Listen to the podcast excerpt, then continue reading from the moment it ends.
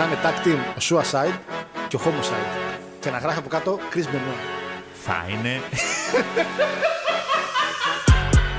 If you think this is the ass kissing some you ever saw, give me a hell yeah. Σ' αρέσει η εκπομπή αγαπητό μου, την ακούς. Έτσι, ακόμα για το Πανάγωγα την εκπομπή. Ωραία, αυτό λοιπόν να σε κλείσω λοιπόν. Λοιπόν, έλα εντάξει, άντε γεια, άντε γεια, άντε γεια.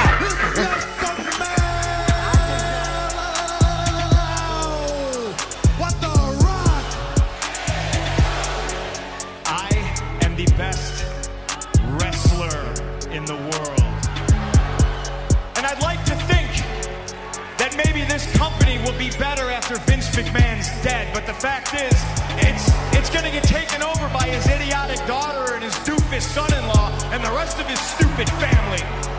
Yeah! It's the same thing over and over and over. It's like missionary position every single night. This isn't about my dad. This isn't about the dead. It's about the living. It's about my mother. It's about my sister. It's about my wife. It's about the 14 years it took me to go from undesirable to ungoddamn deniable. Το Κόντι έχει φοβερά παιχνίδια. Δηλαδή τα παιχνίδια του περνάνε κάτι. ρε παιδί μου. Σκόντι μωρέ τώρα, τώρα. Ο Πανιόνιος τώρα, ποιος σκόντι βρά. The champ is here!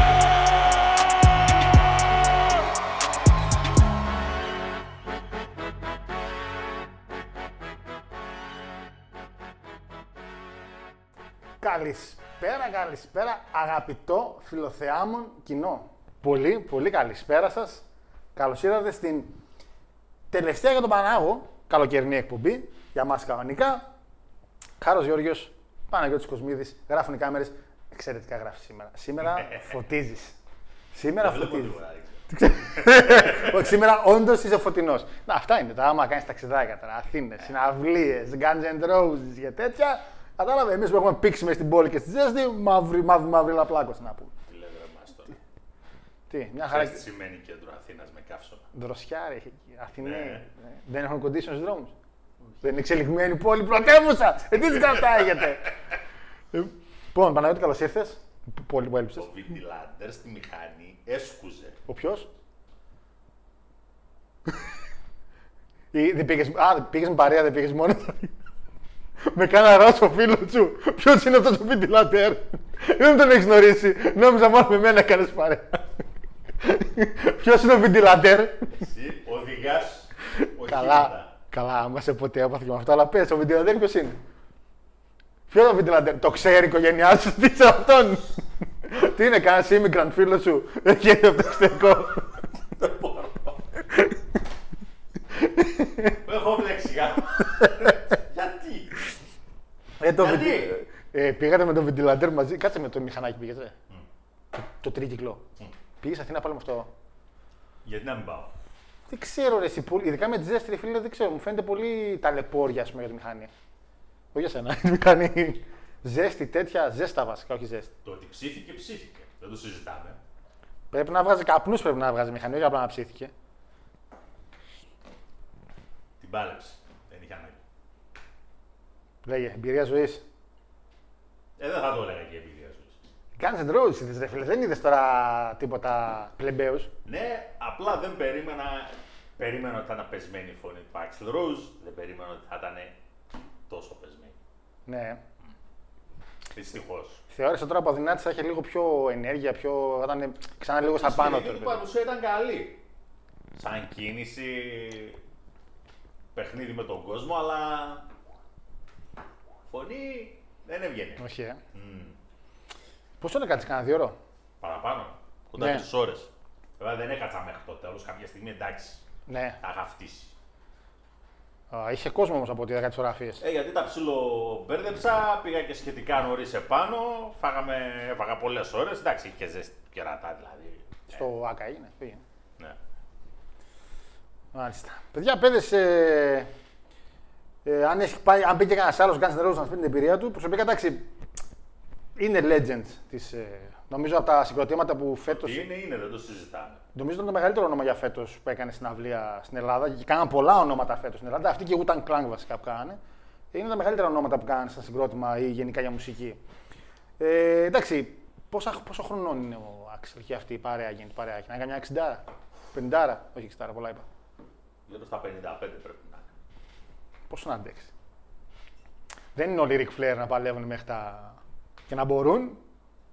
Εντάξει. Ε, υπάρχει μια τεράστια διαφορά του να κάνεις συναυλία τρεις ώρες με το να μπεις να παλέψεις 10-12 λεπτά.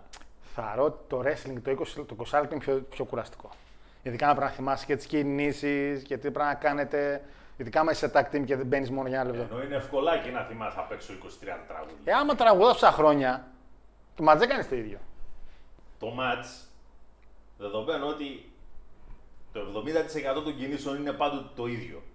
Με τον Φλερ, ναι. Πάντοτε. Ναι, με τον Φλερ σίγουρα. Με το φλερ ανεβαίνει το ποσοστό, δεν κατάλαβες. Ε, ναι, πάει στα 85%. Εντάξει, τσοπ, τσοπ, τσοπ, τσοπ. Τσοπ. Οπότε, Ε, εντάξει, η αλήθεια είναι ότι τα μ' άρεσε να πάω, αλλά δεν ήμουν τόσο. Figure four. Figure 4, ναι. Ή προσπάθεια για figure 4.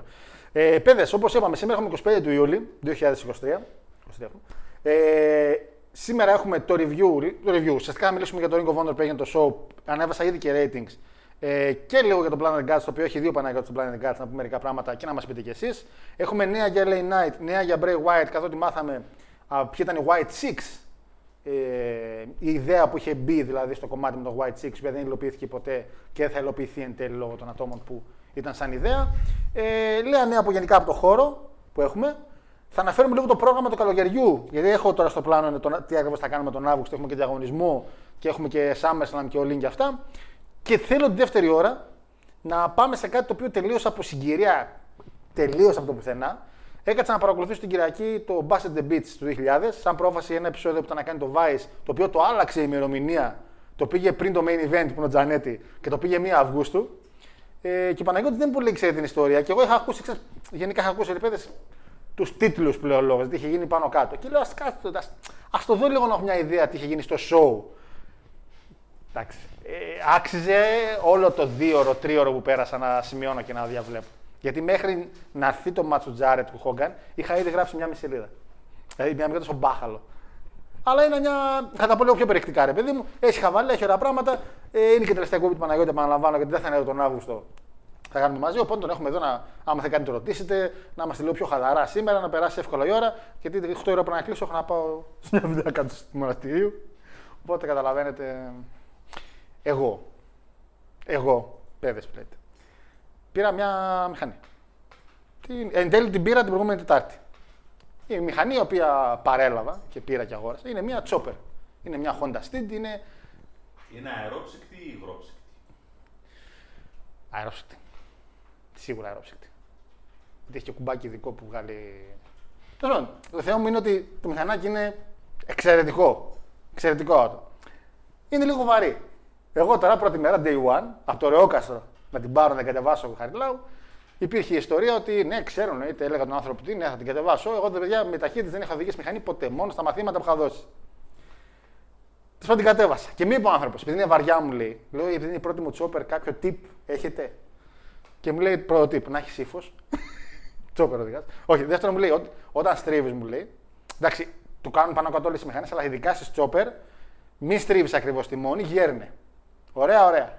Πρώτη στροφή ο χάρος, ευθεία, έχει στροφή, γέρνω και αντί να γύρω για να στρίψω, έγειρα και απλά πήγαινα ευθεία γυρτός. Γιατί έκανα ένα αυτό το πράγμα. Σαν να ήθελα να δω τι είχε μπροστά. Και εγώ πήγαινα ευθεία έτσι. Ευτυχώς τον, τον ξέρω ακόμα από πίσω που είχε έρθει με τα μάξι, έκανε το σταυρό του πόσες φορές λέει. Χριστέ μου, δεν θα φτάσουμε λίγο. Τρελάω. Μη είπε γύρε. Φυσική είχες κάνει στο σχολείο. Το Ρέι Μυστήριο, σα το είπα, λύσει. Το λύσα. Τελείωσε.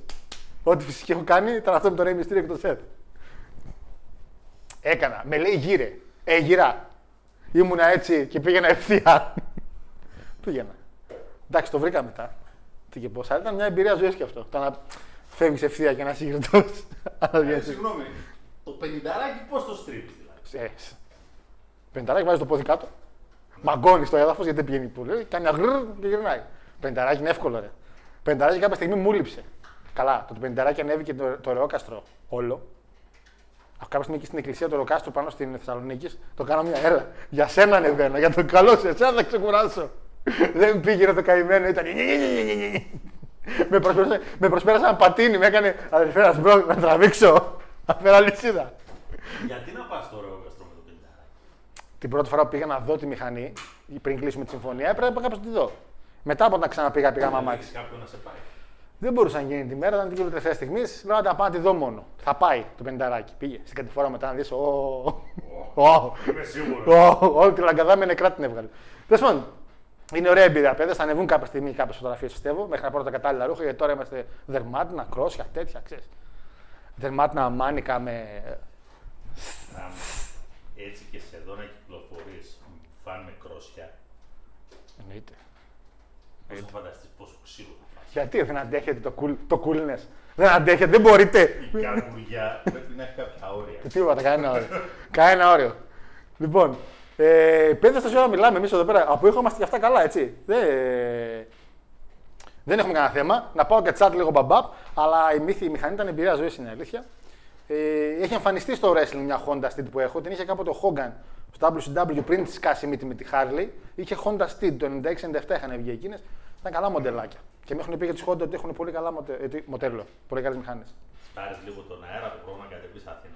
Νομίζω ότι ταξιδάκι θα κάνω του χρόνου. Που θα πάρω και δεύτερο κράνος, γιατί από το πρώτο που θα πάρω θα είναι ανοιχτό πάλι. Θέλω τύπου Harley, αλλά θα πάρω και ένα καλό για ταξίδια. Γιατί εντάξει. Τα μυγάκια έρχονται έτσι.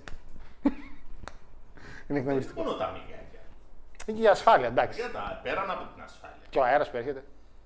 Υπάρχουν στιγμές που ακούγονται στο κράνος κάτι ταν και λες πέτρα με χτύπησε. Πέτρα. Τι έγινε; Ε, Και πέτρα έχω Δεν φάει. είναι πέτρα. Τι είναι; Έχω φάει πετράδάκι πάντως.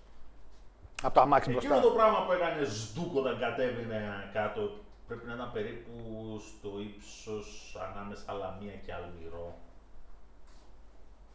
Είχε και αίμα. Ι, Τι κουνέλι έπεσε πάνω σε. Δεν ξέρω τι σκάλα έπεσε πάνω. Κάνα κουνούπι μεγάλο. Κάνα μπαμπούρι. Πόσο μεγάλο κουνούπι. δηλαδή. Αλλά έχω φάει πριν να έχω και πετραδάκι με το μηχανάκι. Επίσης έβγαλα ένα πράγμα το οποίο ήταν σαν ένα μικρό ελικοπτεράκι μπροστά από το ψυγείο. Ο- Α, εκείνα τα μεγάλα τα, τα έντομα. Πω. Ιχ. Καλησπέρα, φίλε Κώστα, καλησπέρα, Μπλοντζόν, καλησπέρα, Πανίμου. Να πούμε επίσης μεγάλη επιτυχία σήμερα. Μεγάλη επιτυχία, καλή επιτυχία μάλλον στην Τνίπρο σήμερα. Πάντα ήμασταν στην Τνίπρο. Μικρά παιδιά φωνάζαμε Τνίπρο. Παίζουν τους Παναθηναϊκούς σήμερα. Τσάμπος Λίγκ. Από πού βγαίνει το όνομα την Ήπειρο. Απ' την πόλη. Ποια πόλη. Την, την πόλη την Ύπνο. Η οποία; Ε, είναι στην Ουκρανία. Μέχρι εκεί. Μέχρι εκεί. Μια πόλη από πού πήρε το όνομα τη. Πού να ξέρω. Με τέσσερα σύμφωνα στο όνομα. Η αηδία να Τότε πω. πόσα κομμάτια είσαι ρε μεγάλη. Μικρό παιδί; Μικρό παιδί. Στην Κολυμπήθρα είπα Τζιοβάνι Ολυμπιακάρα και μετά είπα Ντνίπρ. Αυτό είπα. Πού βγαίνει το όνομα, ε; να μάθουν και τα παιδιά εδώ. Το ποταμό το Δνήπερο. Ελληνικό. Θα... Καλά έλεγε ο Πορτοκάλογλου. Πορτοκάλια, όλα. όλα ελληνικά είναι. Ε, καλησπέρα, φίλε Μπύλο. Λέει καλησπέρα από το Πέρτο Ρίκο λέει, της Ελλάδας, στο νημού Αργολίδος. Α, τώρα κατάλαβα τι ήταν. Τραγωλίδα. Κατάλαβα τι έγραψε, να μου έστειλε να γράψει. Νημού έγραψε, ανάπαω ότι θέλω να το γράψει. Το έχω, το έχω, μην αγχωρεί. Είναι τσογλάνια, τα ξέρω εγώ. Τα... Δεν πειράζει. Καλή κομπίλο ο φίλος Μπίλος. Καλησπέρα, Αναστασία. Λέει μια άκρη καλοκαιρινή καλησπέρα λέει και από εμένα στους γίγαντες. Κύριε Παναγιώτη, μιας και σήμερα θα σα αποχαιρετήσουμε. Τα έχει πεθάνει. Για το καλοκαίρι, θα μας πείτε πώς ήταν οι Guns N' Roses ή καμιά ιστοριούλα. Μας ανέφερε και τον Guns N' Roses πριν. Ε, εντάξει, φαντάζομαι σαν η. Κοίτα, εντάξει, θα λες ότι πήγες Guns N' Roses. Έχεις σημασία το πότε πήγες. Όχι. Αν πάμε τώρα κάπου. Με δεδομένο ότι όταν είχαν κάνει συναυλία το 92-93 στην Ελλάδα, Πιο καλή εποχή να πάλι πάει. στο Ολυμπιακό στάδιο, σίγουρα σε πολύ καλύτερη κατάσταση η μπάντα, στην αυθεντική της σύνθεση. Παρ' όλα αυτά η συναυλία ήταν μια αποτυχία και μισή. Έπεσε το κράξιμο. Το 92. Μεγάλη, γιατί νομίζεις ότι τώρα δεν είχε ο άλλος φωνή να βγάλει στην κερκίδα; Γιατί το 92 εμφανίστηκε ντύρλα μεθυσμένος. Άργησε να έρθει πόση ώρα η μπάντα στο Ολυμπιακό στάδιο, γιατί το παιδί έπαιζε γκολφ στο Χίλτον Ντίβα. και κάποια στιγμή αυτά πληρώνονται. Κατάλαβα. Ντίβα, ντιβοκατάσταση. Αλλά ό,τι και να έλεγε, παιδί μου, αν πάμε τώρα σε μια WrestleMania και σκάσει μύτη ο Χόγκαν να μιλήσει, θα λέμε είδαμε Χόγκαν. Δεν τον είδαμε να παλεύει με τον Αντρέα Giant, αλλά είδαμε Χόγκαν. είναι κάτι, λες, παιδί μου. Είναι αυτό το momentum που έχεις. Εν πάση περιπτώσει, ακόμα και μόνο να βλέπεις στη γιγαντοοθόνη τον Σλάζ να σολάρει είναι μια εμπειρία. Ναι. Ο άνθρωπος είναι βιρτουόζος. Είναι και το. Είναι απίστευτη περίπτωση μουσικού. Και είναι και από τις λίγες φορές νομίζω που ξεφεύγει λίγο και θα να παλέψεις να πάρει και παραπάνω μπαμπλίστη από ότι το συγκρότημα. Λες για τον τραγουδιστή ο οποίος συνήθως μπορεί να κάνει δικό του, δικό του κομμάτι, όπως και οι Ράμσταν ας πούμε, που έχουν τον Λέντερ- Λίντερμαν. Κοίτα και την εποχή Αλλά- εκείνη. Έτσι. Αυτοί οι δύο ήταν Αυτό σου λέω. τα σημεία αναφοράς της μπάντα. Είχες τον Axel Rose, αλλά είχες και τον Slash, ο οποίος λες ξέφυγε σε μο- popularity, ότι έγινε πολύ γνωστός.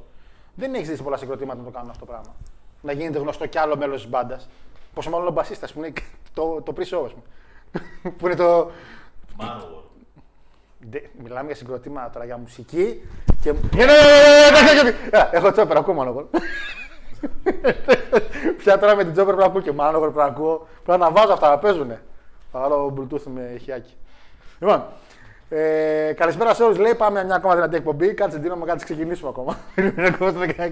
καλησπέρα, παιδιά. Λέει: Πραγματικά στεναχωριέμαι λέει την κατάσταση λέει, στην Κέρκυρα και στη Ρόδο. Να τα μόνο αυτά, βεντίκο μου. Στην Κέρκυρα καταστράφηκε μια περιοχή που έχει τις καλύτερες χλωρίδες, η Κασιόπη. Γενικά έχει. Τα- Νομίζω κάθε καλοκαίρι από τη- από τη μέρα που κάναμε εκπομπή, πριν 5 χρόνια, 6, το πρώτο καλοκαίρι, κάθε χρόνο νομίζω έχουμε από τότε φωτιές. Δηλαδή δεν είναι κάτι. Πάντα υπάρχουν, δεν έχει αλλάξει κάτι. Ε, απλά αλλάζουν οι περιοχές από εδώ και από εκεί πολλές φορές. Θέλουν προβλέψεις λέει για ελληνικό πρωτάθλημα και κύπελο φέτος. Μπίλο μου. Τι σοβαράζεται. Ολυμπιακός, double. Τέλος. Είδε μεταγραφέ που κάναμε. Τέλος. Ζήτηση είδες. Όχι.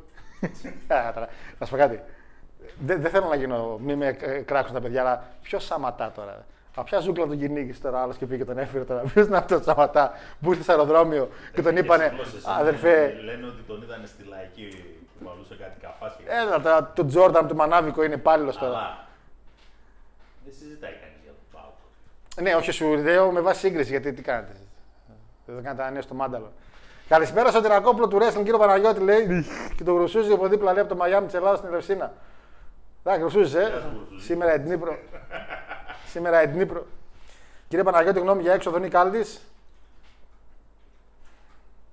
Όχι έξοδος. Είσοδος στα μεγάλα Έγραψε. σαλόνια. Όχι, αλλά. Εμφανίστηκε. Θέμα χρόνου. Με το γαμπρό είναι όλα θέμα χρόνου. Έχουν περάσει κάτι χρόνια. Ε, Αχ, ένα θα με κάνει καρδιακό αυτή τη στιγμή. Γιατί λέει ρε παιδιά, αυτοί οι gold play που θα έρθουν στην Ελλάδα το 24 ποιοι είναι, λέει. Λόγω ηλικίας δεν τους ξέρω. Ή είναι γνωστοί γιατί δεν έχω ασχοληθεί απλά. Αχ, gold play άκουγα μεταξύ μικρός και η καρδιά μου με πόνεσε τώρα. Gold. Gold play, ρε. Όχι. Gold. Gold play, συγγνώμη. Ναι, το έγραψα gold play και Ακόμα και μπερδεύτηκα. εγώ που δεν τους ακούω. Ναι, Gold play. Gold play. Ξέρω. Το έγραψα gold play και μπερδεύτηκα. Τους ξέρω. Κολογήθια του είπα να ξέρω. Απλά για να. Είναι γνωστό συγκρότημα, ρε παιδί μου. Πλάτο, βλακεία. Πιο πάνω βάλτε. Βάλτε πάνω από τι τάπε. Όχι, δεν το στερέωσα καλά πριν που ήμουν έτοιμος να το βγάλω. Α, ευτυχώς. Λοιπόν, ε, επειδή θέλει εισιτήριο ανιψιός μου για Α, να το βγάλω. σκόντο εκεί. Ναι, γιατί ο αδερφός μου για κάποιο λόγο έχει μια αλλεργία στο να κάνει ηλεκτρονικές συναλλαγές. Δεν καταλαβαίνω. Ναι.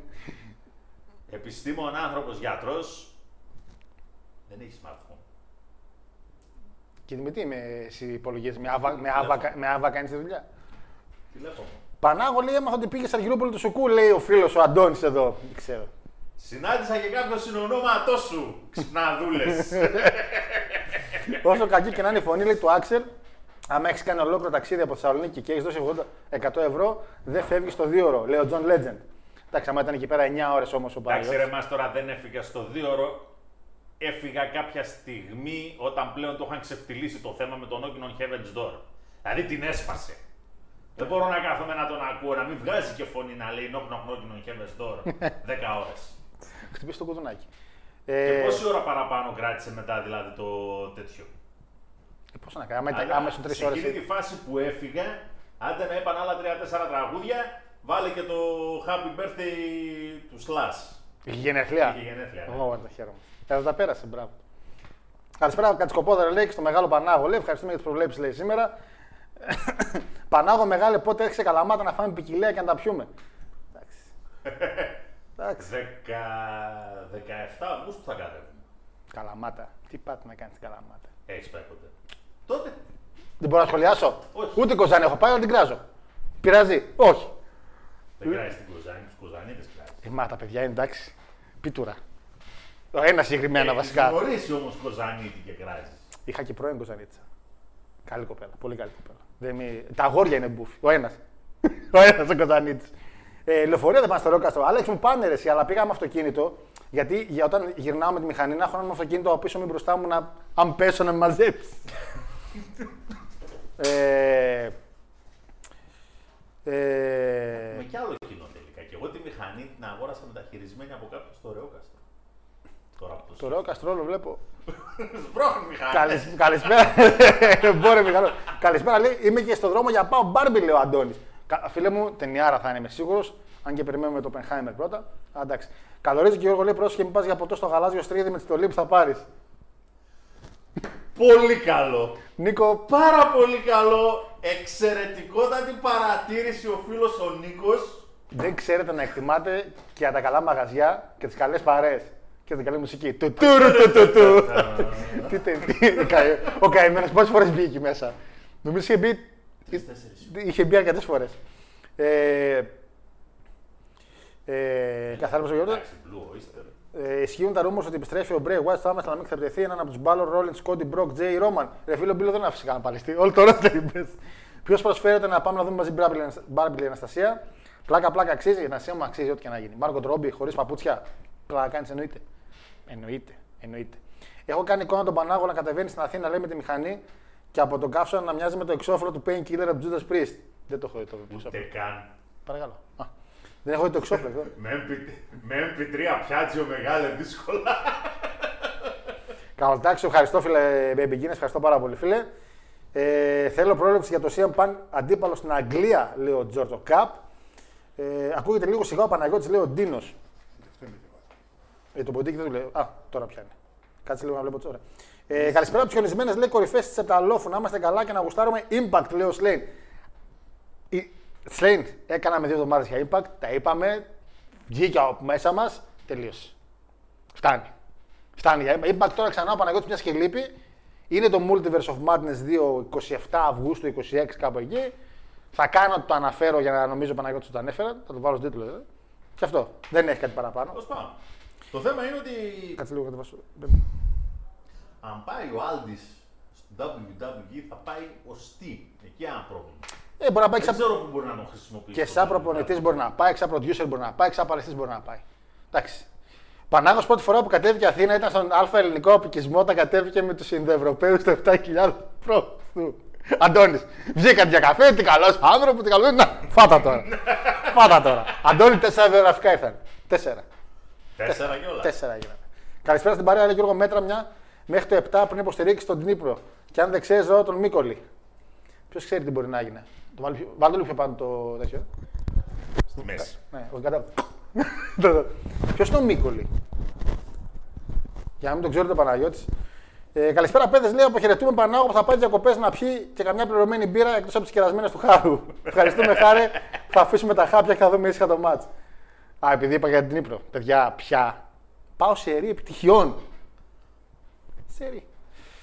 Ε, καλησπέρα φίλε Δημήτρη από Gotham. Κύριε Παναγιώτη, θα δώσετε το Λιβάη Γκαρσία στη Λάντς, τι πιστεύετε; Ποιοι να, κα- τι να δώσουν αυτοί, ρε. Primal, Για- Scream, Primal Scream, τι, τίμιο live. Συγκρότημα λογικά είναι. Primal Scream. Ναι, δεν ξέρω. Ε, εντάξει, οκ. Ε, πού ήμουνα. Βασικά τους Primal Fear έχω υπόψη. Primal Scream δεν μου λέει κάτι. Λίγα για την Καλαμάτα. Θα... Παρεμπιπτόντως. Κάποια Παρακαλώ. στιγμή με είχε ρωτήσει. Ποιος με είχε ρωτήσει, Ο γιος μου. Ποιος παίκτης της ΑΕΚ είναι σημαία. Η απάντηση ήταν απλή. Όταν κρέμασε τα παπούτσια ο Μανολάς, Ο πατέρας. Στέλιος ο Μανολάς.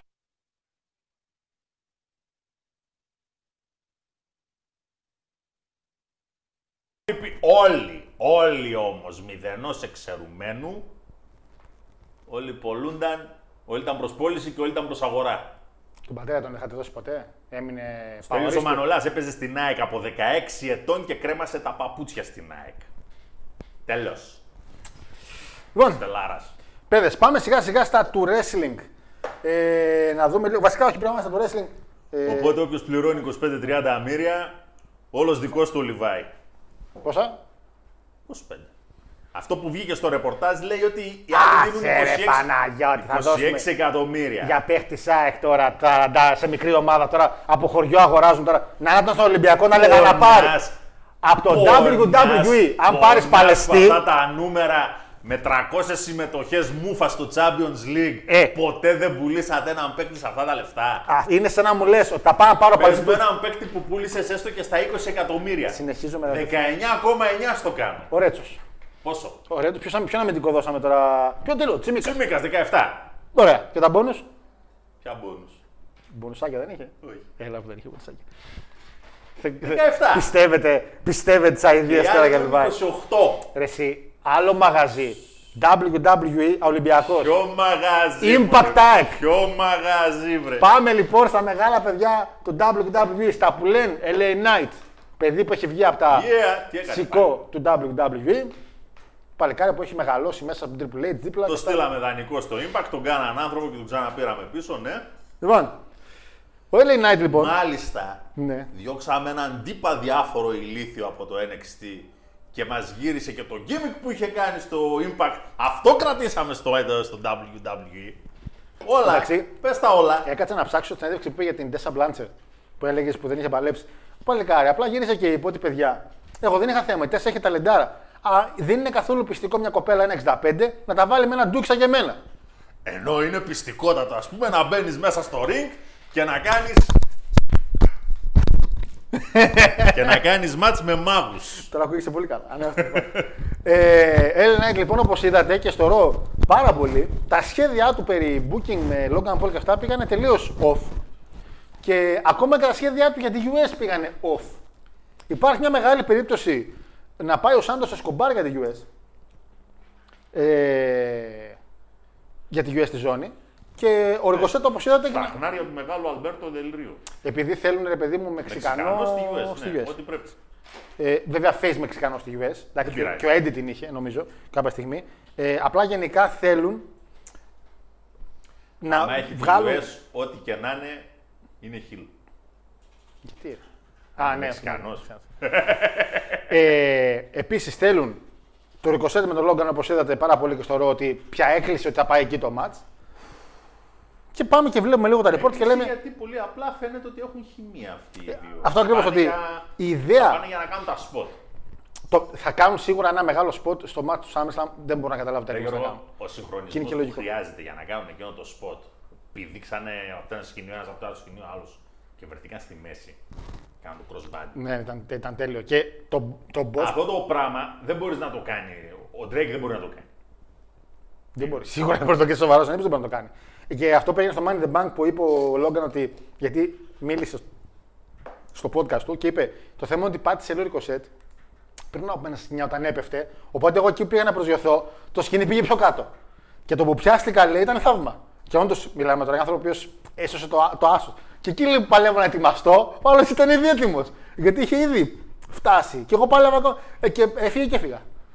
Το παλικάρι τώρα έκανε πράγματα που έκανε επαγγελματίε χρόνια. Σκοτώθηκαν.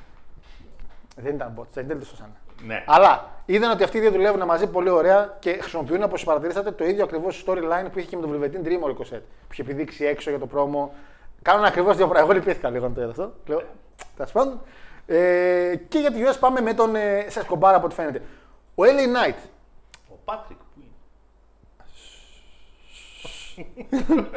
Ε, ο LA Knight λοιπόν όπως βλέπουμε τα report έχει μια. Ο Vince πια αρχίζει λένε και τον συμπαθεί. Πράγμα το οποίο εντάξει και είναι άκυρη πληροφορία. Άχρηστη τελείως άμα δεν κάνει κάτι ο LA Knight. Και λένε στους τίτλους που βάζουν για αυτό το νέο ρε παιδί μου, το LA Knight θα πάρει το push μετά το SummerSlam. Έρχομαι και λέω ότι αν βγαίνει από το WWE official ότι το merchandise του LA Knight πια εκτοξεύτηκε. Ότι το μπλουζάκι το πια είναι top. Μαζί με Judgment Day, Roman και ο LA Knight. Και η LWO. Μιλάμε τώρα για πράγματα τα οποία πιο πολύ αυτά πουλάνε πια. Έχει πέσει πολύ New Day, by the way. Μου φαίνεται πολύ λογικό. Σε εξαφανιστεί λίγο από τα δρόμενα. Έτσι. Ε, και ο LA Knight, παρότι με το που τελείωσε το Money in the Bank λένε Logan Paul με LA Knight, το αφήνουν. Γιατί είχε πέσει η ιδέα του 20 με το LA Knight, την τραβήξανε και είπανε μετά, ξέρεις τι, ας μην χαλάσουμε την ιδέα. Και για LA Knight δεν έχουν καθόλου σχέδια μέσα στη μέση του SummerSlam. Υπάρχει μια άλλη, έτσι, ένα άλλο report το οποίο είχε βγει από τον κύριο Κέλλερ αυτή τη φορά, το προηγούμενο από τον κύριο Μέλτζερ, ότι ο Bray Wyatt κάποια στιγμή πρέπει να επιστρέψει. Γιατί, οκ, πια μπορεί να επιστρέψει. Και ίσως ο LA Knight να είναι ο εν τέλει ο αντίπαλός του για το SummerSlam. Για να θυμηθούμε τα παλιά. Ναι, ναι, ναι. ναι. Feud Ε, από τη WrestleMania, ναι. μέσω μιας συνέντευξης του Eric Young μάθαμε ποιοι ήταν οι Wyatt Six.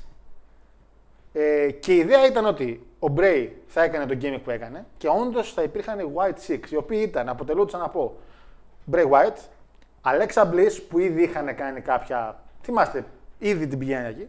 Bon Dallas, οπότε είναι επίσημο ότι ο Bo ήταν ο θείος. Ε, Eric Young και οι άλλοι δύο θα ήταν ο Dutch και ο Φουδαράκη σου, το Ρίκο Βόνερο. Που τους είχαν φέρει σε ένα ρο backstage ο Vincent.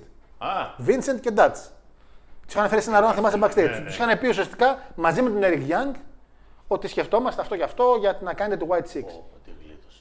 Ναι, ναι, τη γλίτωσε ο Vincent. Ναι, ναι, τη γλίτωσε ο Vincent. Γλίτωσε, την τζούληξε, ούτε του παπά μην το πει. Εν τέλει τα πράγματα του Bray White δεν πήγαν πολύ καλά. Υπήρχαν συμφωνίες σε πολλά θέματα. Σοβαρά. Ο Eric Young γύρισε, είχε γυρίσει και πει, νομίζω κιόλας εν τέλει εκείνη τη μέρα πρέπει να υπόθηκε ότι δεν θέλω να δουλέψω εγώ με, με τον Vince στα σχαριά. Και φυσικά ο Vince και ο Dutch όπως ήρθαν έτσι φύγανε. Και αν θυμάστε καλά, μετά από ένα μήνα κιόλας τους είδαμε και στο All Elite slash Ring of Honor. Ε, αυτή ήταν, θα ήταν η White Six. Πολύ καλό concept. Πολύ καλό pick παλαιστών. Γιατί είχαν και τη Sanity με τον Eric Young. νο, νο, νο, νο, νο. Τέλος πάντων, με τον LA Knight. Τα πράγματα ποια είναι ότι δεν είναι Μόνο electric secret. δεν είναι ο άνθρωπος ο οποίος θα κάνει τα καλά μάτς. Έχουμε δει μποτσάκια, ακόμα και στα μάτς που κάνει τώρα. Αλλά παρόλα αυτά θεωρώ ότι το popularity του είναι κάτι το οποίο δεν βλέπει συχνά. Και ο WWE τίνει να έχει την καδάρα με το γάλα, πώς λέγεται. Καδάρα το παγαλά. Α, Και να την κλωτσάει πολλές φορές και αυτό. Ρε, σωρές. Έχουμε δει μεγάλα. Rusev Day. Θυμάσαι με το Rusev Day τι ήταν. Ε, με Danielson σώθηκε η κατάσταση. Γιατί δεν γίνεται να βγαίνεις over χωρίς να το θέλει η εταιρεία. Δεν τη θέλει η εταιρεία, ρε φίλε. Τα κάνουμε Ναι, τώρα. αλλά φέρνει λεφτά όμως. Δεν το γουστάρω. Ο Ρούσεφ δεν έφερε λεφτά. Το Ρούσεφ δεν, ας πούμε, ναι, δεν είχε τόσο πολύ merchandise όσο είχε η Μια Ελένη. χαρά πουλούσε. Πουλούσε, ναι, αλλά άλλος είναι top. Και top όταν υπάρχει μέσα και ο Ρόμαν, υπάρχει και Judgment Day. Ήταν top σε καλή στιγμή. Μάλιστα. Τέλο πάντων, παρόλα αυτά ο LA Knight δεν ξέρω ότι θάβεται, αλλά Ε, δεν γίνεται. Θες να πάρεις μήπως το δικό μου; Σε τραβάει το καλο... γιατί, μπορεί, γιατί μπορεί να σου τραβάει το καλωδιάκι. Αυτό εδώ δεν. ε, Άμα τεντώνει. Βλέπεις. Για να αυτά. Πάρε αυτά. Μίλα. Μην πεις τα χλάδια, μα του Θεό.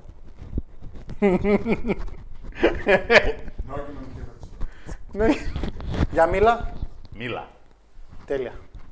Το είπαμε. Ωραία. Λοιπόν. Ε, ωραία. Α, το πιαστράκι φταίει. Α, Δεν φταίς εσύ. Τα παιδιά που έχουν φρίξει τα αυτιά τους τώρα εδώ μεταξύ. Όλα και. Λοιπόν, ε, τι έλεγα. Οπότε ο LA Knight, παιδιά, αυτή τη στιγμή δεν θεωρώ ότι θάβεται ακριβώς, αλλά ψιλοεξαφανίζεται. Δηλαδή, δεν γίνεται να μην έχει ο LA Knight ματς στο SummerSlam. Όχι, εξαφανίζεται έτσι. Εξαφανίζεται με την έννοια ότι ρε φίλε χάνει συνεχώς.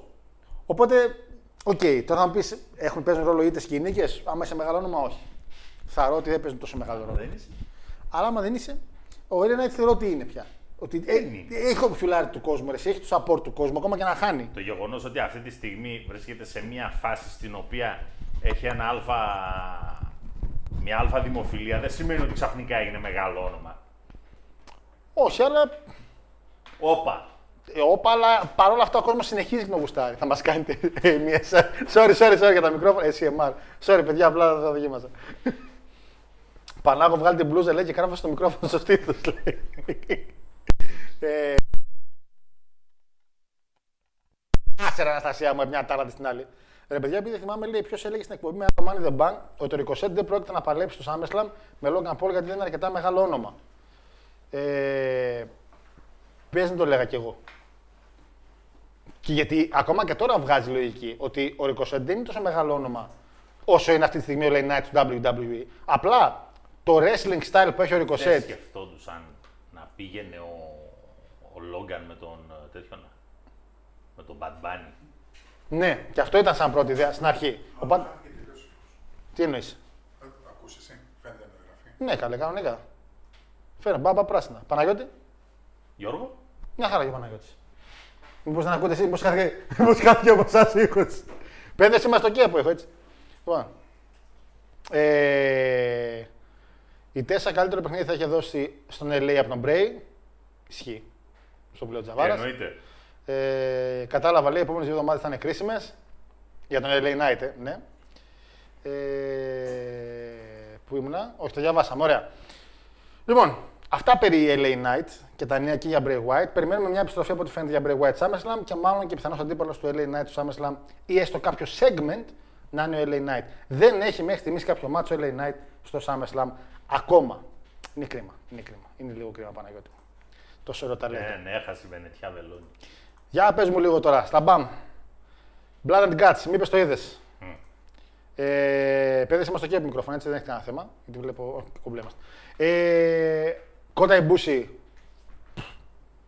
ε, ό,τι πιο ιδανικό μπορούσε να γίνει. Θαρρώ, από τη μεριά των ε, Elite. Μιλάμε για, για μια από τις πιο εύκολες προβλέψεις που θα μπορούσαν να υπάρξουν. Μπορεί να μην κατηγορούμε και γι' αυτό τώρα. Και ο νεαρός εδώ, ε, υπάρχουν κάτι reports και ποιον θα Όχι φέρνανε. report, βρε. δεν- όχι report, είχα πει ρε παιδί μου ότι για Kota, OK, Ποιον απλά είναι... θα φέρνανε. Τον τέταρη θα φέρνανε. Δε... Ή τον Ριβάλντο. Πεχταράς τέταρη. Πεχταράς. Απλά ο Κότα Ιμπούση, έτσι, δεν... Τι είναι; Παίξτε, σε φτιάξω τα μικρόφωνα. Ε, πώς θα παίξουμε όμως Μια χαρά είμαστε, αφού Εσείς ακουγόμαστε. κάνετε, κάντε τι. Λοιπόν, απλά ο... ακουγόμαστε κάνουμε. δεν λέτε. Εκουγόμαστε όχι καλά. Α, γιατί καλό, όχι καλά. Παιδε, ακουγόμαστε καλά. Γράψτε ρε δίπλα να με ακουγόμαστε καλά. Ρε. Λοιπόν, ε, ο Κότα Ιμπούση λείπει από το wrestling κάνα, κάνα διάρρη χρόνια. Μπορεί. Έτσι. Και πέρασε αρκετά πράγματα. Δηλαδή, με τη μητέρα του είχε θέμα τότε που είχαν απειλήσει κάτι Ιαπωνέζοι, δεν ξέρω αν θυμάστε. Επειδή είχε, είχε κράξει λίγο τον booking του Japan και, και δεν είχε σουκιμού και είχε. Συμβαίνουν αυτά. Εντάξει, Ο Ινόκι μπορεί να πέθανε, αλλά για Ακούζα ζει. Μια χαρά που είστε, λέει το παλικάρι. έτσι. Ε, αλλά για Ακούζα ζει. Θέματα με τραυματισμούς, πολύ σοβαρούς. Και όπως είδατε και πάρα πολύ, κάποια κιλάκια τα ψιλοέβαλε. Βέβαια δεν μπορούμε να κατηγορήσουμε τώρα. Εντάξει. Ο Ibushi πάντα είχε σωματάρα, πάντα ήταν στο peak του. Τώρα ε, εντάξει, δεν ήταν τόσο. Παρ' όλα αυτά, εμφανίστηκε σαν πέμπτο μέλος της Elite. Ε, τον ακούμαστε δύο φορές όμως. Ξέρω. Σίγουρα μην ακούμαστε. Ε, μην στεναχωρείς. Ε, ο Πάκ απ' την άλλη, εντάξει, φαίνονταν τη δουλειά πάει και τον Νικοβόνορ ότι κάτι θα γίνει να βαλώσουμε για να πάνε στο main event του Νικοβόνορ. Εκεί. Ε, 5 εναντίον 5 Παναγιώτη. Το match λίγο βίο. Βασικά, καταρχήν δεν ξέρω καν γιατί λέγεται Planet Guts. Ήταν War Games. Ήταν. Πια λέγεται. Πήρε το War Games. Τελείωσε. Τώρα ακούγεται δύο φορές ο χάρος. Ε, βλέ- ακουγόμαστε δύο φορές τώρα. Εσύ. Αφού ανέγει και αυτό. Κλείστε το. Αφήστε το όπως ήταν πριν, αφήστε το όπως ήταν πριν. Μην το αλλάξουμε. Καλά, αφού ακουγόμαστε μια χαρά δεν πειράζει. Λοιπόν. Ε, ο Ιμπούση παλέμαχος ήταν. Εντάξει, σαν παλέ, παλέμαχος είναι ο Ιμπούση. Έτσι, μην τα... εντάξει, είναι χρόνια ο άνθρωπος εκεί στον κουρμπέτι. Ένα ματσάκι λίγο βίο, πάνε- κάποια στιγμή υπήρχαν επιθέσει και με ένα πυρούνι κάποια στιγμή, άμα είδες, δεν άνοιξε μύτη. Παρότι είχαν επιθέσει με κατσαβίδι, με πυρούνια, τέξι στο κεφάλι. Δεν, άνοι... δεν μάτωσε κανείς. Και ο πρώτος μάτσο ποιος ήταν, ο Μόξλε. Υπήρξε ένα τραπέζι με καρφιά, το οποίο. Τα τραπέζι. Τραπέζι, είπα, συγγνώμη. Ε, κρεβάτι. Ναι, Κάπου κρεβάτι. χρησιμοποιούν οι φακύριδες. Όχι. Βλέπεις το θέμα ότι ακόμα και το φακύρι το κρεβάτι είναι λίγο gimmicked. Είναι τα πολύ κοντά οι βελονίτσες, ώστε άμα ξαπλώσεις να μην πονέσεις τόσο. Που έχουν εκείνα και τα τούβλα που τα βαράς στην κοιλιά και σπάνι. Αυτό δεν ήταν ακριβώς, ήταν λίγο πολύ επικίνδυνο. Η αλήθεια είναι. Ε, αν κλείσει το μικρόφωνο του Γιώργου, λέω: Έχω ήταν τέλειο. Άντε, βέβαια. λοιπόν, ε, αυτό καλά είναι, ακούτε και ο Παναγιώτης. Ε, το βάλανε. Δεν τραυματίστηκε κανείς εκεί πέρα. Μόνο κάποια στιγμή ο Μέγκα, ο καημένος πήγε να πέσει από το μα- κρεβάτι τέλος πάντων και επειδή πήγε πλαγιαστά, ε, τον έκοψε η τελευταία σειρά γιατί ο Βλάκας δεν είναι. Εντάξει, ο άνθρωπος δεν πρέπει να ξανανεύει εκεί πάνω στο τραπέζι μια καρφιά. Κρεβάτι τέλος πάντων. Το ματς είχε τις καλές στιγμές του, είχε μερικά πολύ ωραία σποτ. Είχε βιαιότητα σίγουρα και είχε σίγουρα και το κομμάτι του Pac, ο οποίος έκανε το. Τώρα το λες χίλ, turn πάνω σε χίλ. Ξέρω εγώ, όταν- όταν είσαι heel και είσαι με heel και χιλάρεις, τι γίνεται; και φεύγει εν τέλει από την ομάδα και αφήνει την ε, Combat Disc Club τετράδα και φυσικά χάνουν και νικάει η Elite. Ε, μένω μέχρι εδώ γιατί έχω να σχολιάσω και το γεγονός που αυτό που έγινε μετά. Μέχρι εκεί το ματσάκι Παναγιώτη μου, πώς σου φάνηκε, ας πούμε, στο concept του. Κοίτα, το ματς ήταν ε, μια χαρά. Εντάξει, βέβαια δεν περίμενα και τίποτα διαφορετικό όσον αφορά τον νικητή. Α, και τον νικητή, τώρα που έχεις όλη την elite, σιγά μην είναι χάνει η elite. Είναι κυριολεκτικά παιδιά, αυτή είναι η elite, αυτή η πεντάδα, έτσι. Ε, Οκ. Είχε κάποια πολύ καλά σποτ, είχε τις υπερβολές του, εντάξει, λογικό και επόμενο ήτανε. Ε, All Elite είσαι. Είχε και αυτή τη, τη γελοιότητα στην αρχή με το πιρούνι. Δεν μάτωσε κανείς. Να πω κάτι, τουλάχιστον εκεί ματώστε, εκεί είναι οκ. Τι να πεις. και δεν μπορείς να πεις τίποτα. Δεν σώζεται. Αλλά πάλι ο Moxley πρώτος. Εννοείται. Μην χάσεις την τέτοια. Ε, εντάξει, το match έχοντας δει, αυτό, να, αυτό το θέμα το Elite, ότι έχοντας δει όλα αυτά τα match που ματώνουν συνεχώς, το να δεις ένα Blood and Guts match σου φαίνεται. μ, Οκ. Ποια διαφορά του με ένα άλλο match του Elite. Τίποτα βασικά πλέον για έτσι όπως το έχουν κάνει το μαγαζί. Στο Blood and Guts πολύ απλά πρέπει να βγάλεις χατζάρα να κόψεις κανένα χέρι σε live τηλεόραση. Δεν είναι. Όταν έχουμε δει. Σε... Αλλά Να, το, κόψεις, να το κόψεις κανονικά. Χράω. Να φύγει όλο λέει. Ε, όταν έχεις δει, το- όταν έχεις δει τόσα, τόσο αίμα και τόσα βία μάτς σε απλά καθημερινά dynamite, έτσι, χωρίς να υπάρχει κάποιο stipulation κάτι τέτοιο, βλέπεις ένα απλά να κάτσει ένα war game ουσιαστικά, το οποίο ρε παιδιά δεν, δεν, δεν, δεν σου βγάζει το κάτι άλλο, το κάτι διαφορετικό. Δηλαδή έβλεπα, είδα το, το κρεβάτι με τα καρφιά και δεν ενθουσιάστηκα τόσο άμα, όσο αν το βλέπα στο WWE, ας πούμε, που με τα βίας βλέπουμε και έντοστικο πολλές φορές. Δηλαδή έλειπες, α, εντάξει, βγάλαμε γι' αυτό, ας πούμε ή τα γυαλιά που φέραν οι άλλοι μέσα στα τζάμια. ας πούμε. Και τι έγινε, ας πούμε, εκεί πέρα. Νικητής ο η Elite, λογικό. Ο Κόντα Εμπούση, για όσους δεν ξέρετε, είναι ένα από τα. Καταρχήν, ο Κόντα Εμπούση, παιδιά, είναι ο λόγος ο οποίος έχουμε και είναι Omega στο wrestling. Όσο και αν φαίνεται παράξενο, και είναι Omega όταν πρωτοξεκίνησε, έβλεπε τον Κόντα Εμπούση να παλεύει. Στι αρχές του μένω ο Κόντα Εμπούση, αλλά αυτόν έβλεπε, χάρη σε αυτόν πήγε στην Ιαπωνία και κάνανε και την tag team τότε τους Golden Lovers. Ε, εντάξει, μεγάλη αγάπη. Και μεταξύ τους και. ε, πέφταν κάτι γλωσσόφυλλα και ωραία backstage. Ήταν, ήταν, ωραίο, ήταν καλό, καλή tag team, ρε παιδί μου. Και το storyline το οποίο είναι από τα πιο όμορφα που είναι η εξέλιξη του Omega μέσω της φιλίας με τον Κόντα Εμπούση που ακόμα και ήταν αντίπαλοι, γιατί ήταν και στην Bullet Club ο Omega. Ε, δεν τα βάζε ποτέ με τον Ιμπούση και ενώ όλη η Bullet Club του την έπεφτε. Ο, ο, τέλος πάντων, από τις λίγες φορές που είχε storyline του New Japan. Έτσι. Κρίμα που ήταν έτσι ο Ιμπούση, γιατί όντως φάνηκε πολύ παλέμαχο. Παρ' όλα αυτά θεωρώ ότι ήταν ένα πάρα πολύ εξαιρετικό addition στην όλη φάση του Elite και δεν ξέρω από εκεί και πέρα πού θα πάει η όλη φάση με την Elite. Φτιάχνει μια πεντάδα. Θα παλεύει ο Page τώρα για την αγάπη του Omega με τον Ιμπούση; Τι ακριβώς θα γίνει, δεν- δεν- τι μπορεί να κάνεις εκεί πέρα; Πάντως τα κέστα, όσο πάει γίνεται όλο και καλύτερος. Και μόνο αυτό το στυλάκι που έχει με το δερμάτινο, το μαύρο, το τέτοιο, είναι, είναι εκεί μια γλιώδη ασιατική φάτσα. Μουα! Λουκούμι. Πόσο το βάζεις το ματσάκι; Σε γελάσου. Ωραίος. το tag team το είδες με τους, ε, το Two out of Three Falls που είχαν κάνει; Το είδα, το είδα. Κα- Εκείνο ήταν καλό ματσάκι. Ματσάρα. Εκείνο ήταν ματσάρα. Εκείνο νομίζω παιδιά ένα δεκαράκι το έπαιρνε. Λοιπόν, ε, λοιπόν αυτά περί. Ε, ο Λελίτ, πάμε στον Νικοβόντο που και αυτό είναι ο Λελίτ. Είπες δεν το είδες, έτσι; Όχι. Δεν το είδες, δεν πειράζει. Ε, θα πάμε λίγο στα BAM να πούμε την καρτούλα. Παιδε, ανέβασα και τα ratings τα οποία τα έχω εδώ πέρα. Για όσοι το είδατε, να πάω λίγο και chat ταυτόχρονα να διαβάσω λίγο το chat. Ε, τον πατέρα του Σίνα δεν ξέρω αν τον είδατε που έκανε χαβαλέ με Τόνι Καν και μιλούσαν. Τα παιδάκια, στα παιδάκια θα πάνε. Γιατί ο πατέρας του Σίνα, εντάξει, καλός, πιστό, εξαγάπη, έχει φάγει χαστούκι από τον Edge σπίτι του, βεβαίως. Αλλά με τέτοιο. Ε, τι έγινε; Έπεσε. Α, εντάξει, ζει. Ευθεία. Είχε, κίνη, είχε κύμα. Ε, πολύ πρωτότυπο λέει να ματώσει πρώτος ο Μόξλι. Ε, είδα στο Bing The Elite χθες σαν μπριζόλα έτοιμη για ψήσιμο ήταν η πλάτη του Omega. Ε, καλά, λογικό ρε παιδιά. Το ξύλο που έφαγε ήταν ανεπανάληπτο. Πάντως, αν ήταν World Champion ο Moxley θα τον προκαλούσα σε first blood match για τον τίτλο. Ωραίος ο Λέκο. Λέει σίγουρη νίκη, λέει ο Λέκο. Εδώ είμαστε. Σίγουρη νίκη. Χαλαρά.